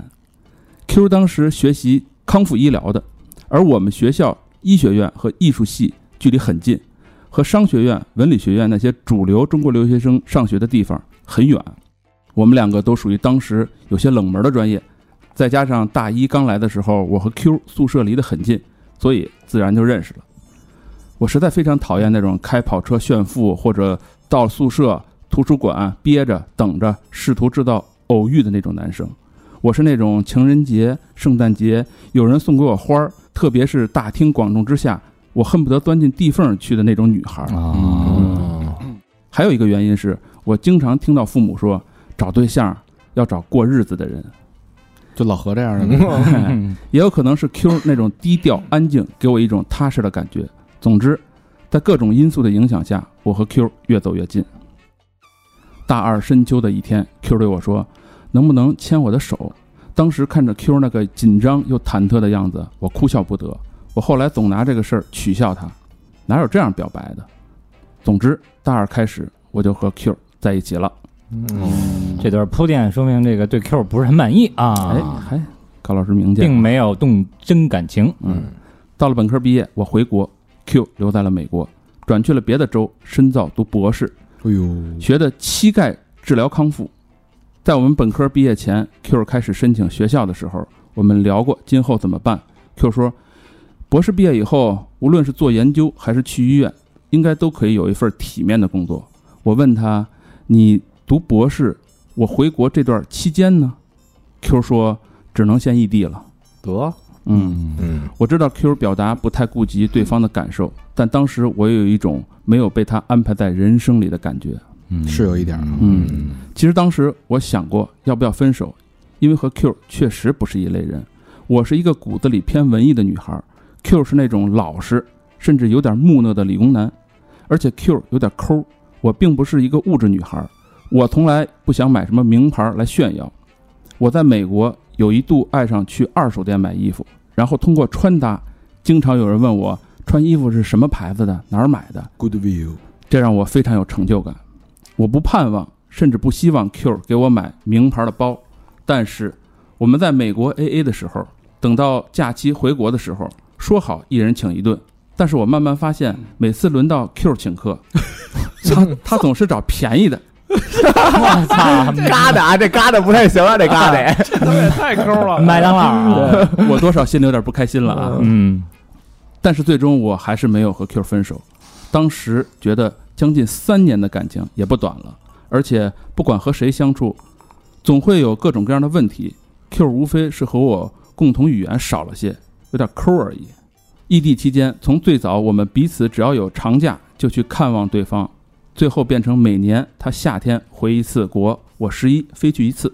一年两面儿，嗯就这样，在 Q 还有半年博士能毕业，我和 Q 的异地恋感情已经走在下坡路上的时候，但又眼看能熬到头的尴尬时间，我遇到了 M，一个让我愿意接触，同时也对我表示了好感的人。你瞧瞧，真啊嗯这后边的故事还还牛逼着呢啊！嗯姐夫真爱用定语，全是定语，全是另一个。其实，在和 Q 的四年里，也有很多，即便是得知我有男友，也仍然对我有表示好感的人，但我能感觉到他们只是想追漂亮姑娘而已，从没有一个人可以让我放松自然，可以欣赏我所欣赏的。很多时候，所谓的默契不需要华丽辞藻的堆砌，繁复深入的表达，一个眼神就可以传递出来彼此兴奋的状态。而 M 是我所认识的第一个这样的人。就是跟 M 的感觉是对的，嗯欣赏了啊。好朗朗这口的，嗯，嗯当时我斗争了很久，一方面是当初说服自己没有和 Q 分手的理由，和不同的人都会爆发矛盾，只是矛盾的点不同罢了。而 Q 的那些问题，我自己觉得并不是什么触及底线的问题，更何况三年的感情，我都说服自己没有放弃。当时已经积累到将近七年，来之不易呀、人的青春有几个七年可以陪伴一个人呢？但是另一个声音说，M 可能是你今生的 Mr. Right，嗯如果错过了，就是错过今生的幸福。嚯，嗯，其实当时还有另一个选择，就是和 Q 异地期间同时接触 M，也就是脚踩两只船。但是后来前思后想，觉得这样其实两个人我都对不起，所以最终我选择的是和 Q 分手。嗯，嗯，我视频里和 Q 无比淡定地说：“咱们分手吧，你好好在美国发展。”Q 故作平静，但眼神和嘴角里还是掩盖不住内心的复杂，也许是惊讶、不甘、不解、伤心。总之，他背后扫进屋内的冬日清晨的暖阳格外不搭配。Q 问我为什么，我微笑，眨眨眼睛，却没有回答。Q 说：“我早就知道你会跟我分手，我对你掏心掏肺，你对不起我，然后挂掉了视频。哎呦，算掏是掏心掏肺，操，请客他妈的 都算计，不，你没这掏么包啊你这么理解，寒门嗯，对不对？嗯没打过工的一个人，对，理工理工男嘛，他学哪有医那的么。多钱啊？嗯视频挂掉的一刹那，我微笑的脸上两行眼泪如同决堤一般涌了出来。一整个晚上我都没有停止流泪。我第一次知道自己有这么多泪水，多到可以把枕头全部打湿。巧合的是，第二天我睡醒的时候已经是下午了，看到 M 上午给我发微信说今天天气适合吃火锅，走，一起火锅，安定门叉叉涮肉。北京的，我北京操的，熟啊！哎安定门我熟啊，我说我心情不好，M 回复说没事儿，出来吃一顿，跟我聊聊天儿，心情立马好。这词儿嗯我熟啊，都用过是吧？都用过。哎呦，我操！哎，见面后他问我眼睛怎么成桃了？我说你有女朋友吗？M 笑着说我没有，我就憋着你呢。我说那你也不问问我有没有男朋友？M 说如果有，赶紧分手，然后跟我在一块儿。我媳妇儿每天都得生活在鲜花和掌声中，哪能让人哭成这样啊？ 哎呦这花言巧语哎哟。呦而，且往后，这我觉得这 M 还挺好的啊。我觉得这句有点过了，哎，你往后听，你往后听啊！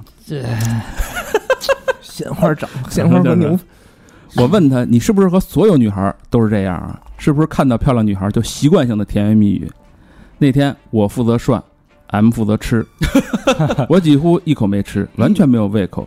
M 给我聊了他对爱情的、婚姻的看法，他把嬉笑怒骂和引经据典的思考相互结合的表达方式，确实让我心情变好了哎呦，啊嗯，，有点文学造诣啊。啊！嗯，嬉笑怒骂和引经据典，这个就是北京典型的这个特别贫的男孩儿哎啊，，有点明的意思啊。嗯， 临分开时，他说：“悄悄告诉你啊，嗯你今天真好看，你适合绑丸子头。”我说：“那是因为我没洗头。嗯，”接下来的两个月哎甜里蜜啊，嗯，我们见面越发频繁，定的我也发现我当初可能确实做了正确的选 择。M 高大、幽默、豁达、博学多才，善于沟通，嗯有漂亮的手指和动人的嗓音。当然，我们始终还是普通朋友，脱手之交都算不上。嗯，三月我过生日， 我请 M 吃脱饭，裤子去， 我对 M 说，一月份我和男友分手了，所以那天心情不好。M 握住我的手说，我就知道老天会给咱俩安排在一起，嗯哇，又玩命运这一套， 哎我操，而我没有挣脱。嗯，就这样，我和 M 在我生日当天成了正式的男女朋友。确定了，嗯，我们一起度过了二十个月的美好时光。在 M 这个有趣的灵魂面前，我的那点儿小小的才情简直不值一提。好在我还有一副不错的皮囊让他欣赏。我们有说不完的话，经常聊天儿会聊到夜里三点，说必须睡觉了，明天还得上班儿。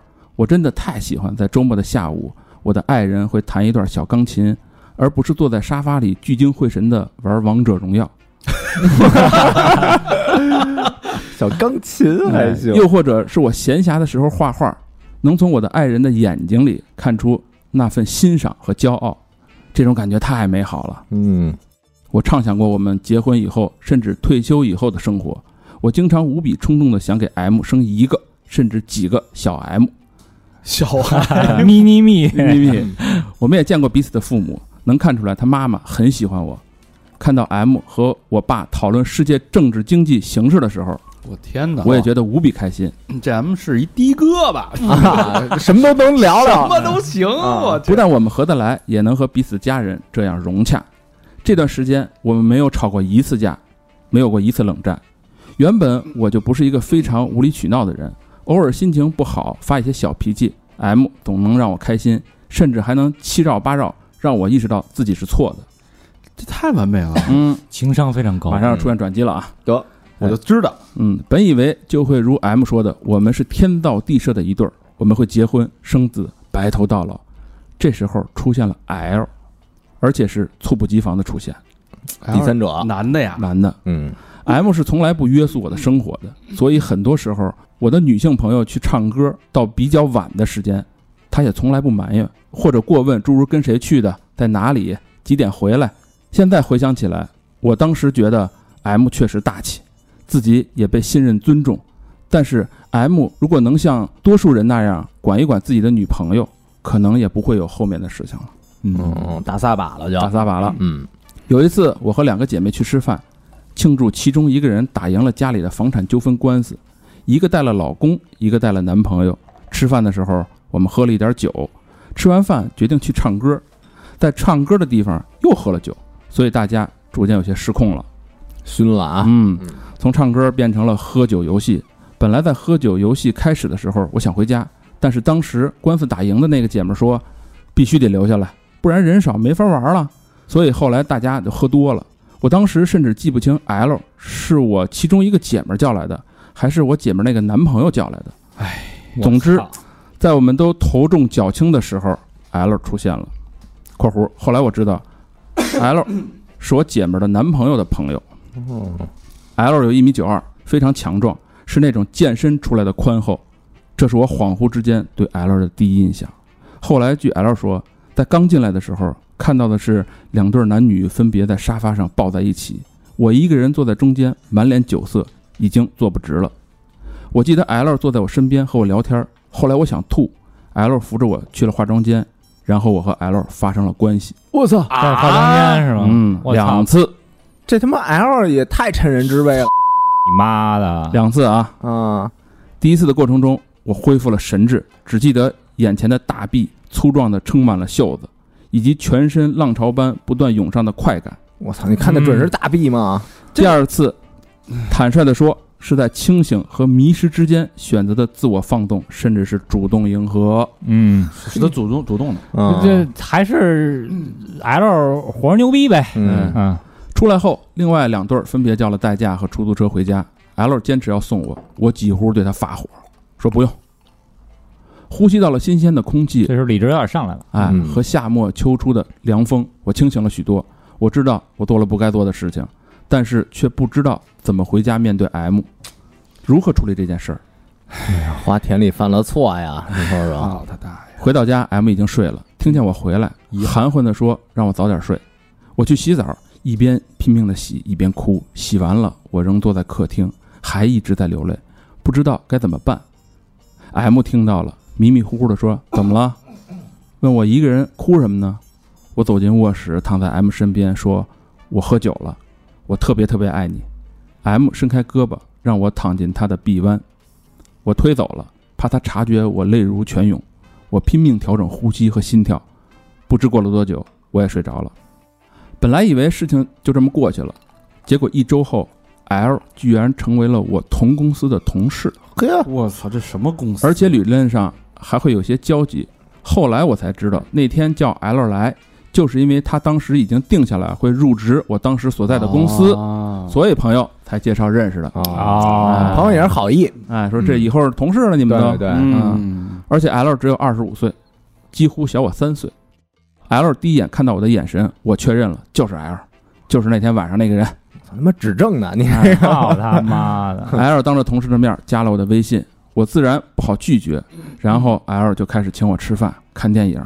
一上来我就说，我未婚夫知道了我和男同事单独出来会不高兴的，但是他还是死皮赖脸，锲而不舍。这没样儿啊，嗯，有一次我说你已经打扰我的生活了，不要再这样给我发和工作无关的事情了。L 回复：那天晚上你让我忘不了（括弧），并说了一些露骨的话。哎嗯嘿呦，嗯括弧完，就算你结婚也不要紧，只想和你以同事的身份一起吃顿饭。操，没皮没脸啊，嗯这人，我操，我觉得非常冒犯，但是又有一种丑事儿被人揪住小辫子的感觉。我回复说，如果我再收到一条和工作无关的微信，我就去 HR 告你性骚扰。果然，他没有再给我发。嗯，但是在当时，坦率的说，我对 L 并不是那种看到就恶心的厌恶感。还是有点好感啊，他嗯他已经那个羞耻的那个劲儿，你知道吗？已经被对吊上来了。嗯嗯，也许是觉得他只是一个不懂事儿的小弟弟，你看看，也许是第一次相逢的方式，以一种让人难以启齿的方式，留给我难以忘怀的印象吧。我只是希望那次事情能赶快过去，最好所有人都把当天的事儿忘掉。但是不幸的是，还是发生了。当时我换了一个大屏手机，M 是从来不检查我的手机的，结果那天突然拿过我的手机，说要看看。嗯其实应该说，只是想看看手嗯机本身。啊新手机嘛，我当时误认为他要看我手机的内容。（括弧 L 给我发的邀约和那条露骨的信息我都没有删，嗯，只是因为犯懒。括弧完，嗯，我下意识的觉得草木皆兵，一把就把手机抢回来了，说你别看。我操，说出的一瞬间，我无比后悔。和 M 的眼神交错，他的眼神突然变了，端起杯子去了书房。知道有事儿了，肯定。接下来的一周，我就如同等待接受宣判的犯人一般，我和 M 也第一次了开始了冷战。我们从来没有红过脸，所以家里的气氛突然变得压抑、可怕，可怕到让人不敢呼吸。第二晚，我主动和 M 亲热，被他推开了。 M 察觉到了咱们懂事儿，哎呦懂了还，是懂了是哎吧？一个情商这么高的男人，啊。嗯， M 也开始在客厅睡。第三晚，我躺下许久，M 却还在客厅，不进卧室。我出来发现他躺在沙发上，我说：“要不你去里边睡，不想和我睡的话，我睡在外面。”他说：“不用，你进去睡吧，我一个人得想想。”终于，周五的晚上，这个过程经历了一周。上个周五，他要看我的手机；一周后，周五的晚上，他做出了抉择。嗯， M 说：“某某文，咱俩拉倒吧，我不想跟你好了，我深思熟虑过了，明天我帮你搬家。”当时我哭了，哭的蹲在地上，心里一万次的重复：“M，你不能不要我。”但是我说不出口，一方面觉得是我绿了他，没有资格让他说不能不要我；另一方面，从小和男生相处，我占尽上风，突然一下，实在说不出恳求的话来。M 嗯看着我大哭，一字一字地说：“犯了天大的错误都能原谅，但是我不能接受欺骗。第一，你侮辱我的智商；第二，你是看低了我的心胸。就这样吧。我操，哎哇哎，我看错 M 了，嗯，我并没有等到第二天，我不想让 M 再睡一晚沙发。当天晚上，我开始收拾衣服、化妆品，收拾到凌晨三点，足足三个箱子。M 一直没有帮我，只是最后帮我把箱子搬上了车。最后我摇下窗户，我们最后四目相望。再好的演员，恐怕也演不出当时映射着我们复杂内心的目光。一个故作决绝，一个假装高冷。嗯， ，M 是个爷们儿，啊是条汉子，对，在我们分手的最后时刻，我才意识到，我们之间最大的障碍其实是我们两个人本质上都是骄傲的人，或者起码在当时，我们都不愿意主动低头。M 爱开玩笑，甚至自嘲，但是他的自尊心丝毫不低于我。你有底线啊。嗯，是嗯后来我和 M 有过一次非常愉快的联系，我们都认为，其实当时无论是双方谁能够说一句话，不管是服软，或者是把事情怎么回事说清楚，应该都不会分开的。和 M 分手后，我搬回了自己的住处，并且第二天就去理了一个齐耳的短发，晚上在家一人喝大酒，然后吐，然后抱着马桶哭。过了几天，我觉得自己很荒唐，决心不再喝酒，可是又睡不着。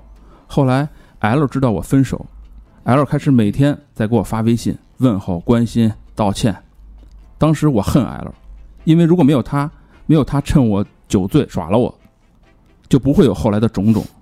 但是另一方面，我又不该恨 L。我觉得和 M 分手大半是我自己的原因。如果我从一开始就不在外边喝酒，甚至我能把 L 的微信都删掉，更甚至我当时不那么紧张兮兮的抢回手机，可能都不会是这样。对，嗯。至于和 L 不明不白的第一次，也是在我自己喝醉在前，放纵在后，何必迁怒 L 呢？那你这不是给关自键己找辙吗？不是你关键？你第二次你是清醒的呀，嗯是，对吗？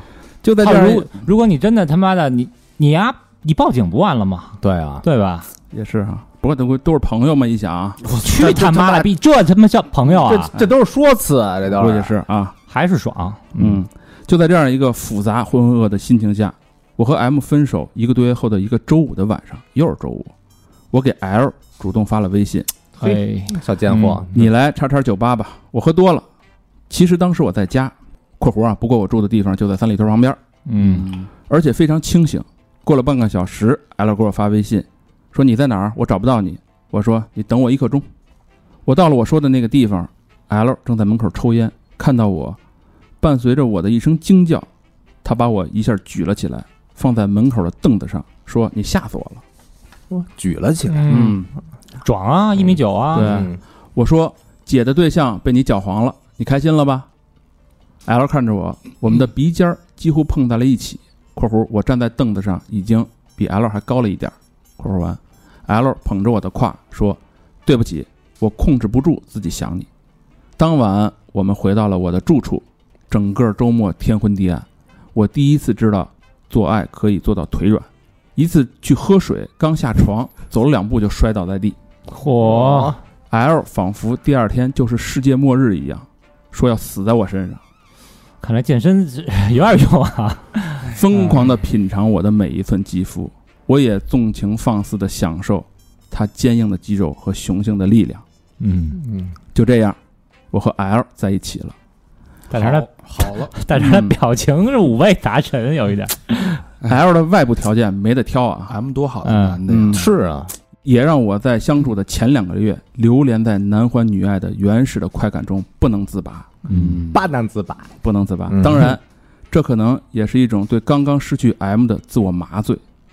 我们每天都生活在爱欲当中，回到家便赤裸相对。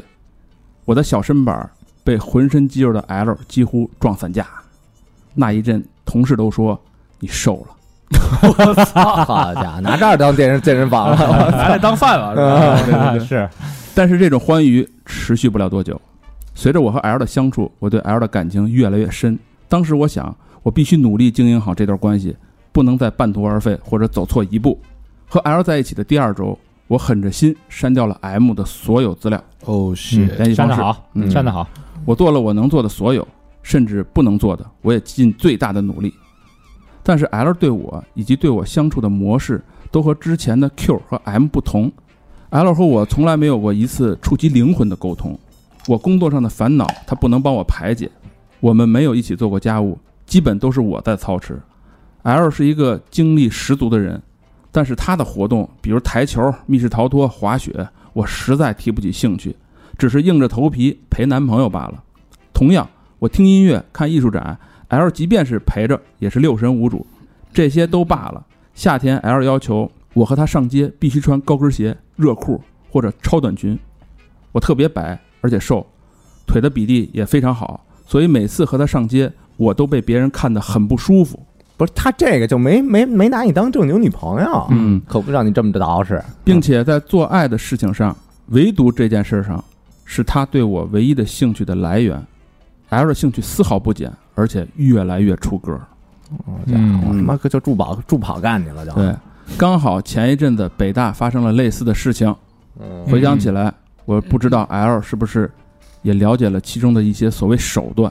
总之，他慢慢开始花样不断，甚至践踏我的尊严。为了迎合他的要求，我做出了自己之前不敢想的下件事儿。呵，嗯，有时候我觉得我仿佛被进行了人体实验一般，挑战着自己生理、心理的极限。操，就差吃屎了啊，估计。甚至几次，我认为自己已经在濒死的边缘了。操他妈， L 却说我扭动挣扎的样子特别性感。谁让我们是因为男欢女爱走到一起的呢？我只能这么自己解释。嗯，但是这一切的底线在哪里呢？我在性的问题上对 L 顺从、退让，甚至言听计从，让我自己都感到害怕。我害怕自己已经沉溺在变态的方式里不能自拔，且尚不自知。嗯，直到一次，他提出了几乎让我崩溃的要求，我终于决心和他分手。是没有突破底突破底线了，嗯，嗯一天，L 有一个小胖子的朋友，在他家借宿，两个人喝酒聊天儿，很快小胖子就醉倒在沙发角上，昏昏入睡。L 确认小胖子睡着后，一把把我摁在沙发上，一边和我亲热，一边死死压住我的一条大腿。我拼命忍住不能出声的状态下，L 在我的身上往复，让我崩溃。而一切发生的同时，在 L 身后，我被压住的大腿的尽头是小胖子在半梦半醒之间若即若离的亲吻着我的脚，哇，操，我没法挣扎。根本没把他当女朋友，都这这，我刚才说我们上街那打扮就没没把他当这女应朋该友告丫子了。哎啊，我没法挣扎，瘦弱的我在强壮的 L 面前如同小孩一样，而且我的大腿被死死的压住，完全不能抽离。结束以后，小胖子似乎还在睡。回到卧室，L 笑，问我刺激不刺激，爽不爽？看着他一副兴奋带着嘲弄的表情，我欲哭无泪，推开 L 说：“我不敢想象我以后的生活。”L 抱着我说：“我都不嫌弃你，你怕什么呀？”你妈！嗯，嗯，又问我是不是特别刺激，爽不爽之类的。我说我真受不了这样。L 敷衍了几句，抱着我睡觉了。谁知过了几天，L 居然提出说要和小胖子一起，并且还在开导我说，他只会亲（括弧其实是用舔我膝盖以下）。我说你是不是疯了？这不可能的。L 却说上次小胖子其实是清醒的，是装睡。你其实已经经历过了。L 说小胖子喜欢我的脚，上次装睡不敢太放肆。比变态啊，这 L 就应该给他判了，给他括弧关起来。括弧啊，具体就不细说了。括弧啊，然后说，如果我不愿意这样，就要我去穿乳环儿，让我在这个和乳环儿之间二选一我操，凭什么呀？啊，是吧？嗯，我不是一个会歇斯底里发脾气的女生，但是我当时控制不住了，我说：“你就是他妈这样对待你媳妇儿的吗？你到底拿我当什么？二人世界，我什么都能答应你，但是你怎么能把自己的女朋友给别人呢？”并且骂了很多难听的话，越说声音越大。我最后说：“我对你问心无愧。”对 L 说，L 却说：“分手可以，但是要马上来一个分手炮。”嘿操，要给我留下最美好的回忆。我说滚，马上。L 后来闹出了几次狗血的复合，又要吃安眠药，又要割腕，但是我已经下了决心。最后给他回复说，真正想死的人是不会通知别人的。对啊，又玩这假的立个灯啊哎！呀，于是把他的微信全删了。L 最后给我发来好友通过请求，里面恶毒的骂我，是被他玩够了的烂货、贱货。从此我彻底看扁了这个人，这个人再没有和我有任何交集。（括弧和我交往半年以后，L 辞职和朋友集资开了个奶茶店。）（括弧完啊）那店那店叫什么？啊哦你妈的！和 L 分开以后，我没有哭或者觉得难受，一段感情画上了句号。我想笑，不知是因为逃出魔爪的幸运，还是因为自己意识到和 L 将近一年的交往的荒谬。L 确实伤害了我的自尊和自信以及身体。（括弧 L 后来一直拒绝戴套套，让我去吃避孕药，除非他戴奇奇怪怪的套套。）（括弧完）啊，我自我安慰说，这就是我欠下 Q 和 M 的债，总要还吧。我认真交往过的人出现的顺序好像反了，如果顺序是 L、M 和 Q，可能会好一些吧。从朝气蓬勃的帅气渣男到灵魂伴侣的小太阳，最后是过平淡而真实的日子。如果当初我可以放下尊严，和 M 好好沟通，承认错误，也许我们也不会分手。而讽刺的是，当初那高高在上、可笑的自尊，我却在 L 面前主动放下，并且亲自碾碎。又或者，我当初没有选择 M 继续和小 Q 在一起呢？也许我已经和他修成正果，过着简单平凡的小生活吧。和 L 分手到现在已经有三年了，这段期间我交往了八个男性，最小的比我小七岁，最大的比我大十一岁。但是对我而言，一切却仿佛按照剧本一般走着流程，约会、吃饭、看电影、撒娇，满足着对方的面子，调动着对方的荷尔蒙，却再也没有当初发自肺腑的情不自禁。感觉什么都不在乎完了，已经。嗯嗯这人完了，摧毁了。嗯，夜深人静的时候，觉得后来的恋爱中的自己热情洋溢是在演，含情脉脉也是在演。也许这是所谓三十岁的人交往的方式吗？我不知道，但无论如何，我不喜欢。我想回到当初，却怎么也回不去了。憨憨的对我一心一意的 Q，听到我的同学说早已经在美国大学找了工作，并且和一个在那边的中国女生结了婚，而曾经让我有莫大冲动和她组成家庭并给他生儿育女的 M 呢，我们分手后便失去了联系，直到上个月。当时我和现任男友闹了矛盾，我想不出能找谁倾诉，谁能帮我出谋划策呢？于是我给 M 打了电话（括弧我脑子里记着他的手机），嗯，我充满了忐忑，不知他有没有换手机号，也不知道他是否还愿意或者方便和我说话。M 应该已经删了我的电话了，因为他一接起电话说：“您好，哪位？”我说：“我是某某文，你还记得我吗？”听到 M 声音的同时，莫名其妙的眼泪在眼眶里开始打转儿。M 哈哈大笑说：“还记得呀，老情人啊！”果然，之前设想的那种尴尬消失于无形。M 总有这种办法。嗯，那天我们不知不觉聊了三个半小时，这时我才得知，原来我和 L 酒后发生关系那天晚上回来，M 就已经猜到大概发生了什么。他一直在等待我给他下跪认错。（括弧 M 的原话当然是开玩笑啦。）（括弧完）结果等来的却是我不让他看手机，他瞬间觉得我们革新了，甚至 M 怀疑我在外面已经有了长期的关系。我把这件事情的来龙去脉都跟他说了，包括那天究竟是怎么样，以及简单隐晦的说了一下和 L 不太幸福的交往。我对 M 说：“对不起，你别恨我好吗？我已经遭报应了，无论如何我欠你一句对不起。”M 说：“我一点都不恨你，咱俩在一起的两年是最快乐的，所以别说报应，你的好日子在后头等着呢。”我问：“那你现在是单身吗？”M 说：“是，你把我的品味弄得太高了，有意思的没你漂亮。”有意思又漂亮的没你白净，有意思又漂亮又白净的没你性格好。吃过了宫廷御宴珍珠翡翠白玉汤，就没法入眼了。我开玩笑说：“那如果我马上分手，你还会要我吗？”M 说：“您还是算了吧，别折腾了，好好和现在这位过吧。不开心的时候就多想想对方的好。”嘿，嗯，纯爷们儿，嗯，我听你的，我会和他好好的。那一刻，我才终于知道，其实我和 M 真正没有了可能性。哎知道有点晚了啊。嗯哼，如 M 所说，之所以美好，是因为转瞬即逝，带来了太多的遐想。M 说，他不但从来没有恨过我，而且非常感谢我，感谢我给他如同古典音乐一般，很多人都无缘体会到的美妙和幸福。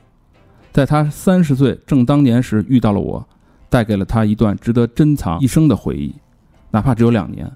而这段回忆以及回忆里的那个女孩，他舍不得冒着风险拿回现实，接受现实的拷打和锤炼。结束了和 M 的聊天儿，其中很多话题应该是很伤感、很惆怅的，毕竟多少有一点儿有情人难成眷属的感觉。但是我觉得都是在哈哈大笑中彼此倾吐着多年的憋在心里的话，我心情格外好。不知道是因为 M 说从来没有觉得我对不起他，还是因为 M 彻底让我死心了，还是 M 听我倾诉了和现在男友的烦恼，还是只是因为和他聊天儿听到了他的声音，我重新淡然地开始回忆我们的点点滴滴。当然，其中也有 Q 和 L 的故事。我会调整和现任男友相处的忐忑，我也希望三好越来越好，大家都能够快乐幸福。哦完了，我操！整个这天这录音间哪被他妈的，首先被气氛啊，都都嗯给给压住了非常不舒服。啊！天哪，我对太这个你看太难受了。他之前写了一个，就是说不想把故事放在大庭广众之下说，但是上个月发生了一件什么事情呢？他是不是卖了一个小关子嘛？嗯就是和这个 M 沟通了，嗯沟通了以后是啊释怀了，释怀了是吧？对，哦就是说他 OK 那么多年的这个对不起 M 啊的这个感情释怀我了。操！我觉得这是咱们录脱轨以来，这是我我听过的啊和见过的那个最傻逼的男的，就出现在这篇文章中。有点像他妈逼的日本的那个呃小游戏，或者是日本那些小文儿的感觉，嗯嗯，就是一个一个这个高高在上的一个白莲花，然后被他妈的一个一个臭下三滥似的，就呃强壮强壮的牛蛙癞蛤蟆，然后摁、啊摁在地上摩擦，然后这个控制住白莲花对慢慢的变成了一一堆垃圾的那种、嗯，那种感觉，就是日本人经常愿意写这些东西。没错，嗯没错，反正这个是我咱们录了二十一期以来，我就是精神就是心就跟坐过山车似的，就揪着一直是揪着心那种感觉。就后来怎么着了？到底怎么着了？就老老想嗯呃，我我这种我看完以后啊，我没觉得我是 M 确实傻逼啊，但是我觉得那 L 啊不 L L 确实傻逼啊嗯，但是我觉得那 M 确实， M 是个不错的人，确实是。嗯但是这就应了那句话，就是有人把你当做宝贝一样供着，但是你谁能想，你的宝贝在别人眼里就是他妈一坨屎，就是一坨垃圾一样的对感觉，啊对对我我觉太得心酸了。我觉得这个这个某某文这姑娘她总结的特别好啊、嗯就是人生。就是如果你没有遇到的一些人生，或者你没经历过人生，你肯定是不甘心的。对，无论是你被男欢女爱所吸引，嗯无论是你被一个人的才气和幽默所吸引，或者一个被一个人踏实稳定所吸引，嗯他的这种真的是完全相反了。对，嗯是出现的时间是真的不对啊。对，但是你谁又能这么，对吧？这么对顺利？先见之明啊，对，所有东西出现的都是按你的想法去，根本不可能啊！就这个姐们儿太想当然了，她觉得跟 M 分完以后给 L 打一电话，俩人抱抱什么的，那 L 就是她男朋友男朋友了，对、嗯这根本人就没这么想你，你不想想你们第一次见面是什么情况吗？啊。对对对，吧没错没错没错，但是就是有这么一问题啊，就是，呃，他从小在象牙塔，嗯，应该家庭条件也还可以，对吧？嗯住在三里屯附近，而且能出国，回国以后是他送 M 回家，他回国就有车，对 m 可没车，嗯对吗？对，所以他应该家庭条件也不错，嗯从小在象牙塔里没有接触过社会的丑恶，嗯，然后呢，就是自己也觉得自己是一朵白莲花，很优雅，啊嗯然后从小被男人捧到大。其实他什么都没见过，对对啊，其实他什么都没经历过。哎人他妈没错重金属都不听，遇到，然后遇到那么那么一个在社会上是吧摸爬滚打的一个 L，嗯，玩死你！那就是真的小绵羊入虎口啊，真的玩死你，所对以吧？有时候就是什么都没经历过的，并不一定是真的好。这保护太好，可能没真的错真的有问题。就是你应该在跟 L 那种疯狂去索取身体快感的时候，嗯你并没有这么做。你可能因为你太高傲了，嗯，嗯，或者说你太骄傲，或者家里管得太严，你没有这么去做的时候。但是当你到了三十岁那快到三十那个阶段的时候，你嗯碰上这么一个，等于有点更疯狂的去报复。对对那会儿二十八了嘛，嗯对，嗯，对，但是其实这个话说回来，你得到你想要的了，只不过对这个给的又狠不是又晚，他也他不想是特想要，他想要他需要就是男欢女爱，他不给是他他了，需要男就欢是女爱，但是过了对啊，L 过对了，，对对但是 L 就对吧拿他当块肉，对，没拿他当人，嗯对，不是，其实我觉得就是当人，但是他俩完全不是一个 level 的人，就是各种他不不匹配啊呀、不他 L 绝逼就拿他当一东西了，对 L 绝逼物化呀 L 那样的人根本就不缺不缺女的呀，嗯对对吧？？对，就是他根本就没就拿你当女就朋友就就这个口味，呃，口味之重，或者说是他对这个我们这女主角的这个看法，完全是和他对 L 的看法完全是不一样的。而且嗯最他妈啊要命的是什么啊？这女的刚刚跟 M 跟 M 分手，跟 L 在一起，她带着对 M 的愧疚，嗯对她说了一句话，嗯她绝对不能对跟 L 再有任何对闪失，这就太傻逼了，你太傻逼了对对对对，就是我还是建议啊，嗯，分手以后嗯冷静一段时间，你不是非得嗯就没男人你得死，但是这个小文啊，他就是嗯他妈没男人他得死，嗯，对吗？他跟 Q 对的时候，他跟了 M，对嗯无缝无缝连接，哎，对，从 M 到 L 无缝连接，嗯，对，所以分手之后一定要冷静，就是所有的女性哈嗯，都是这样。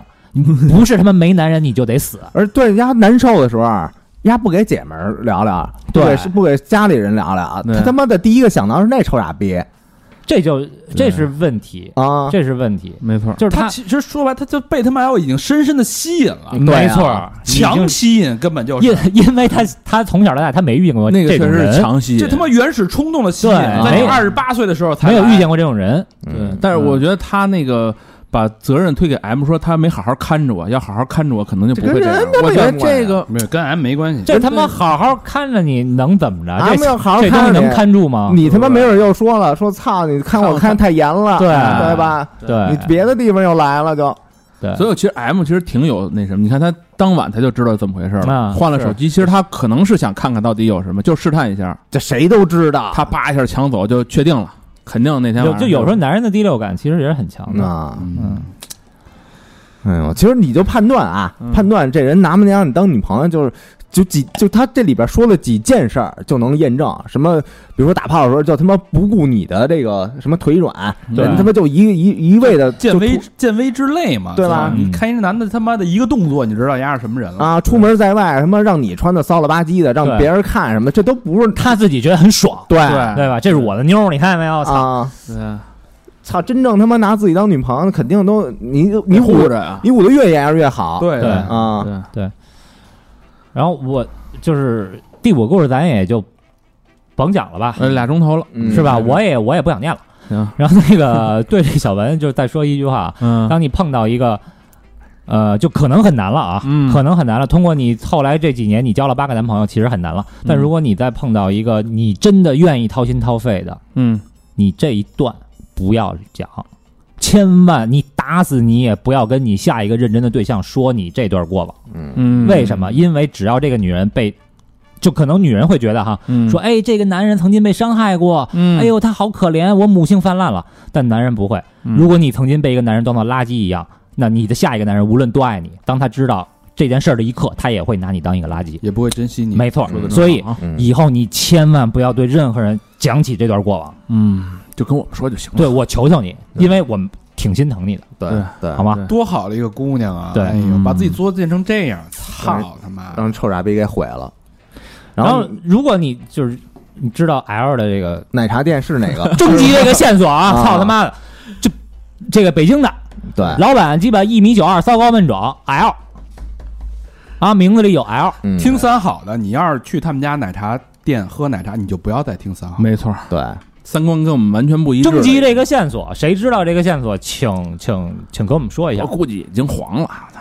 啊，请给我们这个线索啊，请给我们说一下，也不一定会做什么，对，是吧？我们我们也不会做什么，嗯，留几个差评呗，反正啊好吧，嗯，那这期跟他妈坐过山车似的，我这个心呢，我天哪，我最后一个真是又气又疼，揪着往那种感下拽，对啊我操他妈的！可怜的文文觉啊，是不是？可怜的文文，可怜的 M，嗯，好吧，你们这 Q 那膝盖骨还怎么样啊什么的？呃，节目最后老规矩，感谢我们的衣食父母。嗯啊、第一个朋友叫麦麦，嗯、四川省成都市的朋友，嗯，呃，留言是当做给六位哥哥每位一杯奶茶，嗯，哎 呀，你这也这还是挺应景儿。啊行行行行行只要不作是了作了不是那杯就行行啊，嗯哥哥们都安好呢。此刻午间时间，我坐在九眼桥上的我，是经历了整两周焦虑加班的疲惫不堪，听着你们的节目感到安心。都说成都好，但以北方人，亲戚朋友家人都不在身边，也是每个日每日每夜孤独、抑郁、冷的四大加班机器了。哎呀，好想回北京，希望哥哥们来一期奋斗积雪年轻人的故事吧，也希望下次去北京跟哥哥们聊聊天，聊个通透。好，五个真爱券，感谢感谢，哎呦，这杯奶茶够贵的，感谢啊，可以啊，成都你你多去多往涛林里跑，对吧？你多多吃点好的谢谢麦麦啊！啊，谢谢谢拜拜谢谢谢，这有时候真的在一个一个我们印象中、想象中很美好的城市生活的人，反而看不到它的美嗯是啊！人不就是这样吗？因为每天都在加班嘛，嗯只缘身在此山中。对，有什么心里话多给我们后台留言，嗯谁又不是呢？嗯芸芸众生，对好吧，呃，百端的美我们也没体会到的，还嗯大美，麦麦，你要加油啊！嗯，哥哥们都陪着你呢。对，下一个好朋友陈玉佳，广东省深圳市的朋友，嗯留言是主播好，希望可以此段留言播出。前女友朵朵是你们七年老粉儿，我靠，哦呦，朵朵七年老板刚成军就有是就听了，啊是好家是伙，我是你们七天的新粉儿，呃嗯，嗯借柜台想跟他说，哎嗯，保持你的骄傲，继续向前走。我虽不能与你同行，但只要你需要，我依然在。祝好，也祝福电台长期办下去，因为朵朵真的很喜欢听你们电你们的电台，真爱卷。哎，这为什么不能同行呢？小陈儿，这应该是一个分手的一个留言了。嗯啊嗯保持骄傲，那这这比 M 还还厉害，这个嗯，一直是小陈儿也是等着你啊也也是一个挺好的深情的男人是，吧啊但是有些东西是他们有自己的故事。嗯，对你也没法去判断，也没对法去强求。祝你没们错各自在各自的生活当中一切安好。嗯嗯下一个朋友小刘，嗯湖北省武汉市的朋友，红山区 CUG 没有留言，一个双飞娟， C U G 什么意思？不知道， C U G 嗯，不晓得。不晓得呀，这个谢谢小刘，嗯，咱就说谢谢就行了。对对对对嗯对非常感谢。下回告诉我们 C U G 什么事儿啊？但是 武汉这个时候，我想想，是三月份，三月中旬三月中旬啊没解禁的吧？对，还没解禁的，应该是最难的时候。嗯，对嗯嗯，下一个好朋友，老朋友了啊，嗯上下行，嗯北京朝阳区南磨房留言是听土味情歌，高老师说，成年的成年人的世界哪有容易二字？想起一个段子分享给你，没有，嗯，成人成年人的世界太容易了，容易胖，容易老，容易头发变稀 少，嗯，容易容易困，容易丑，容易变成单身狗。哎呦，容易加班没补贴，容易失眠一整夜，容易被催婚找对象，双飞娟，哎呦，哎呦， 我操，小打油诗这挺惨啊！我嗯这个一下就人生真相了啊。是，so easy，啊我操，啊你说这个生活已已然如此，在情感面前再被虐得遍体鳞伤，没错，怎么弄啊？你说，嗯，生活富我是不啊是？生活时代也不为什么呀？操你个！ 你赶紧说，生活不曾不迭，时代也不曾不迭， 这词儿都印脑子里了， 哎对吧？随随便好演员，好演员，张嘴就来。。这是出自我们抖音的一个段落啊早对期对我的操，早我期说的怎么有点耳熟的感啊我觉？我发完那个呀，然后我一堆玩 battle 的哥们儿说说你怎么了？你嘛呢？你自己干嘛呀？你什么的？其实那是我们写的一个想写一个那个什么鸡汤鸡汤的的那个，我说全信为真啊了。操，老金属们都不知道怎么安慰你了。啊！下一个好朋友还是深圳的啊，嗯李炳凡，哎，也是老朋友了，老朋友啊哎留言是李炳贵儿又来了，现在换了工作，去芜湖做房产销售，所以以就还是捐个真爱了。嗯等我卖出我第一套房的时候，给哥儿几个来三个双飞捐。呜呼呀！哎啊出门在外，每天就是听着哥哥们的声音排解压力，虽未曾谋面，但是感觉哥哥们就跟亲人一样。希望我可以跟着三好的步伐，变得越来越好。真爱捐，必须变得越来越好。那嗯，真一定的。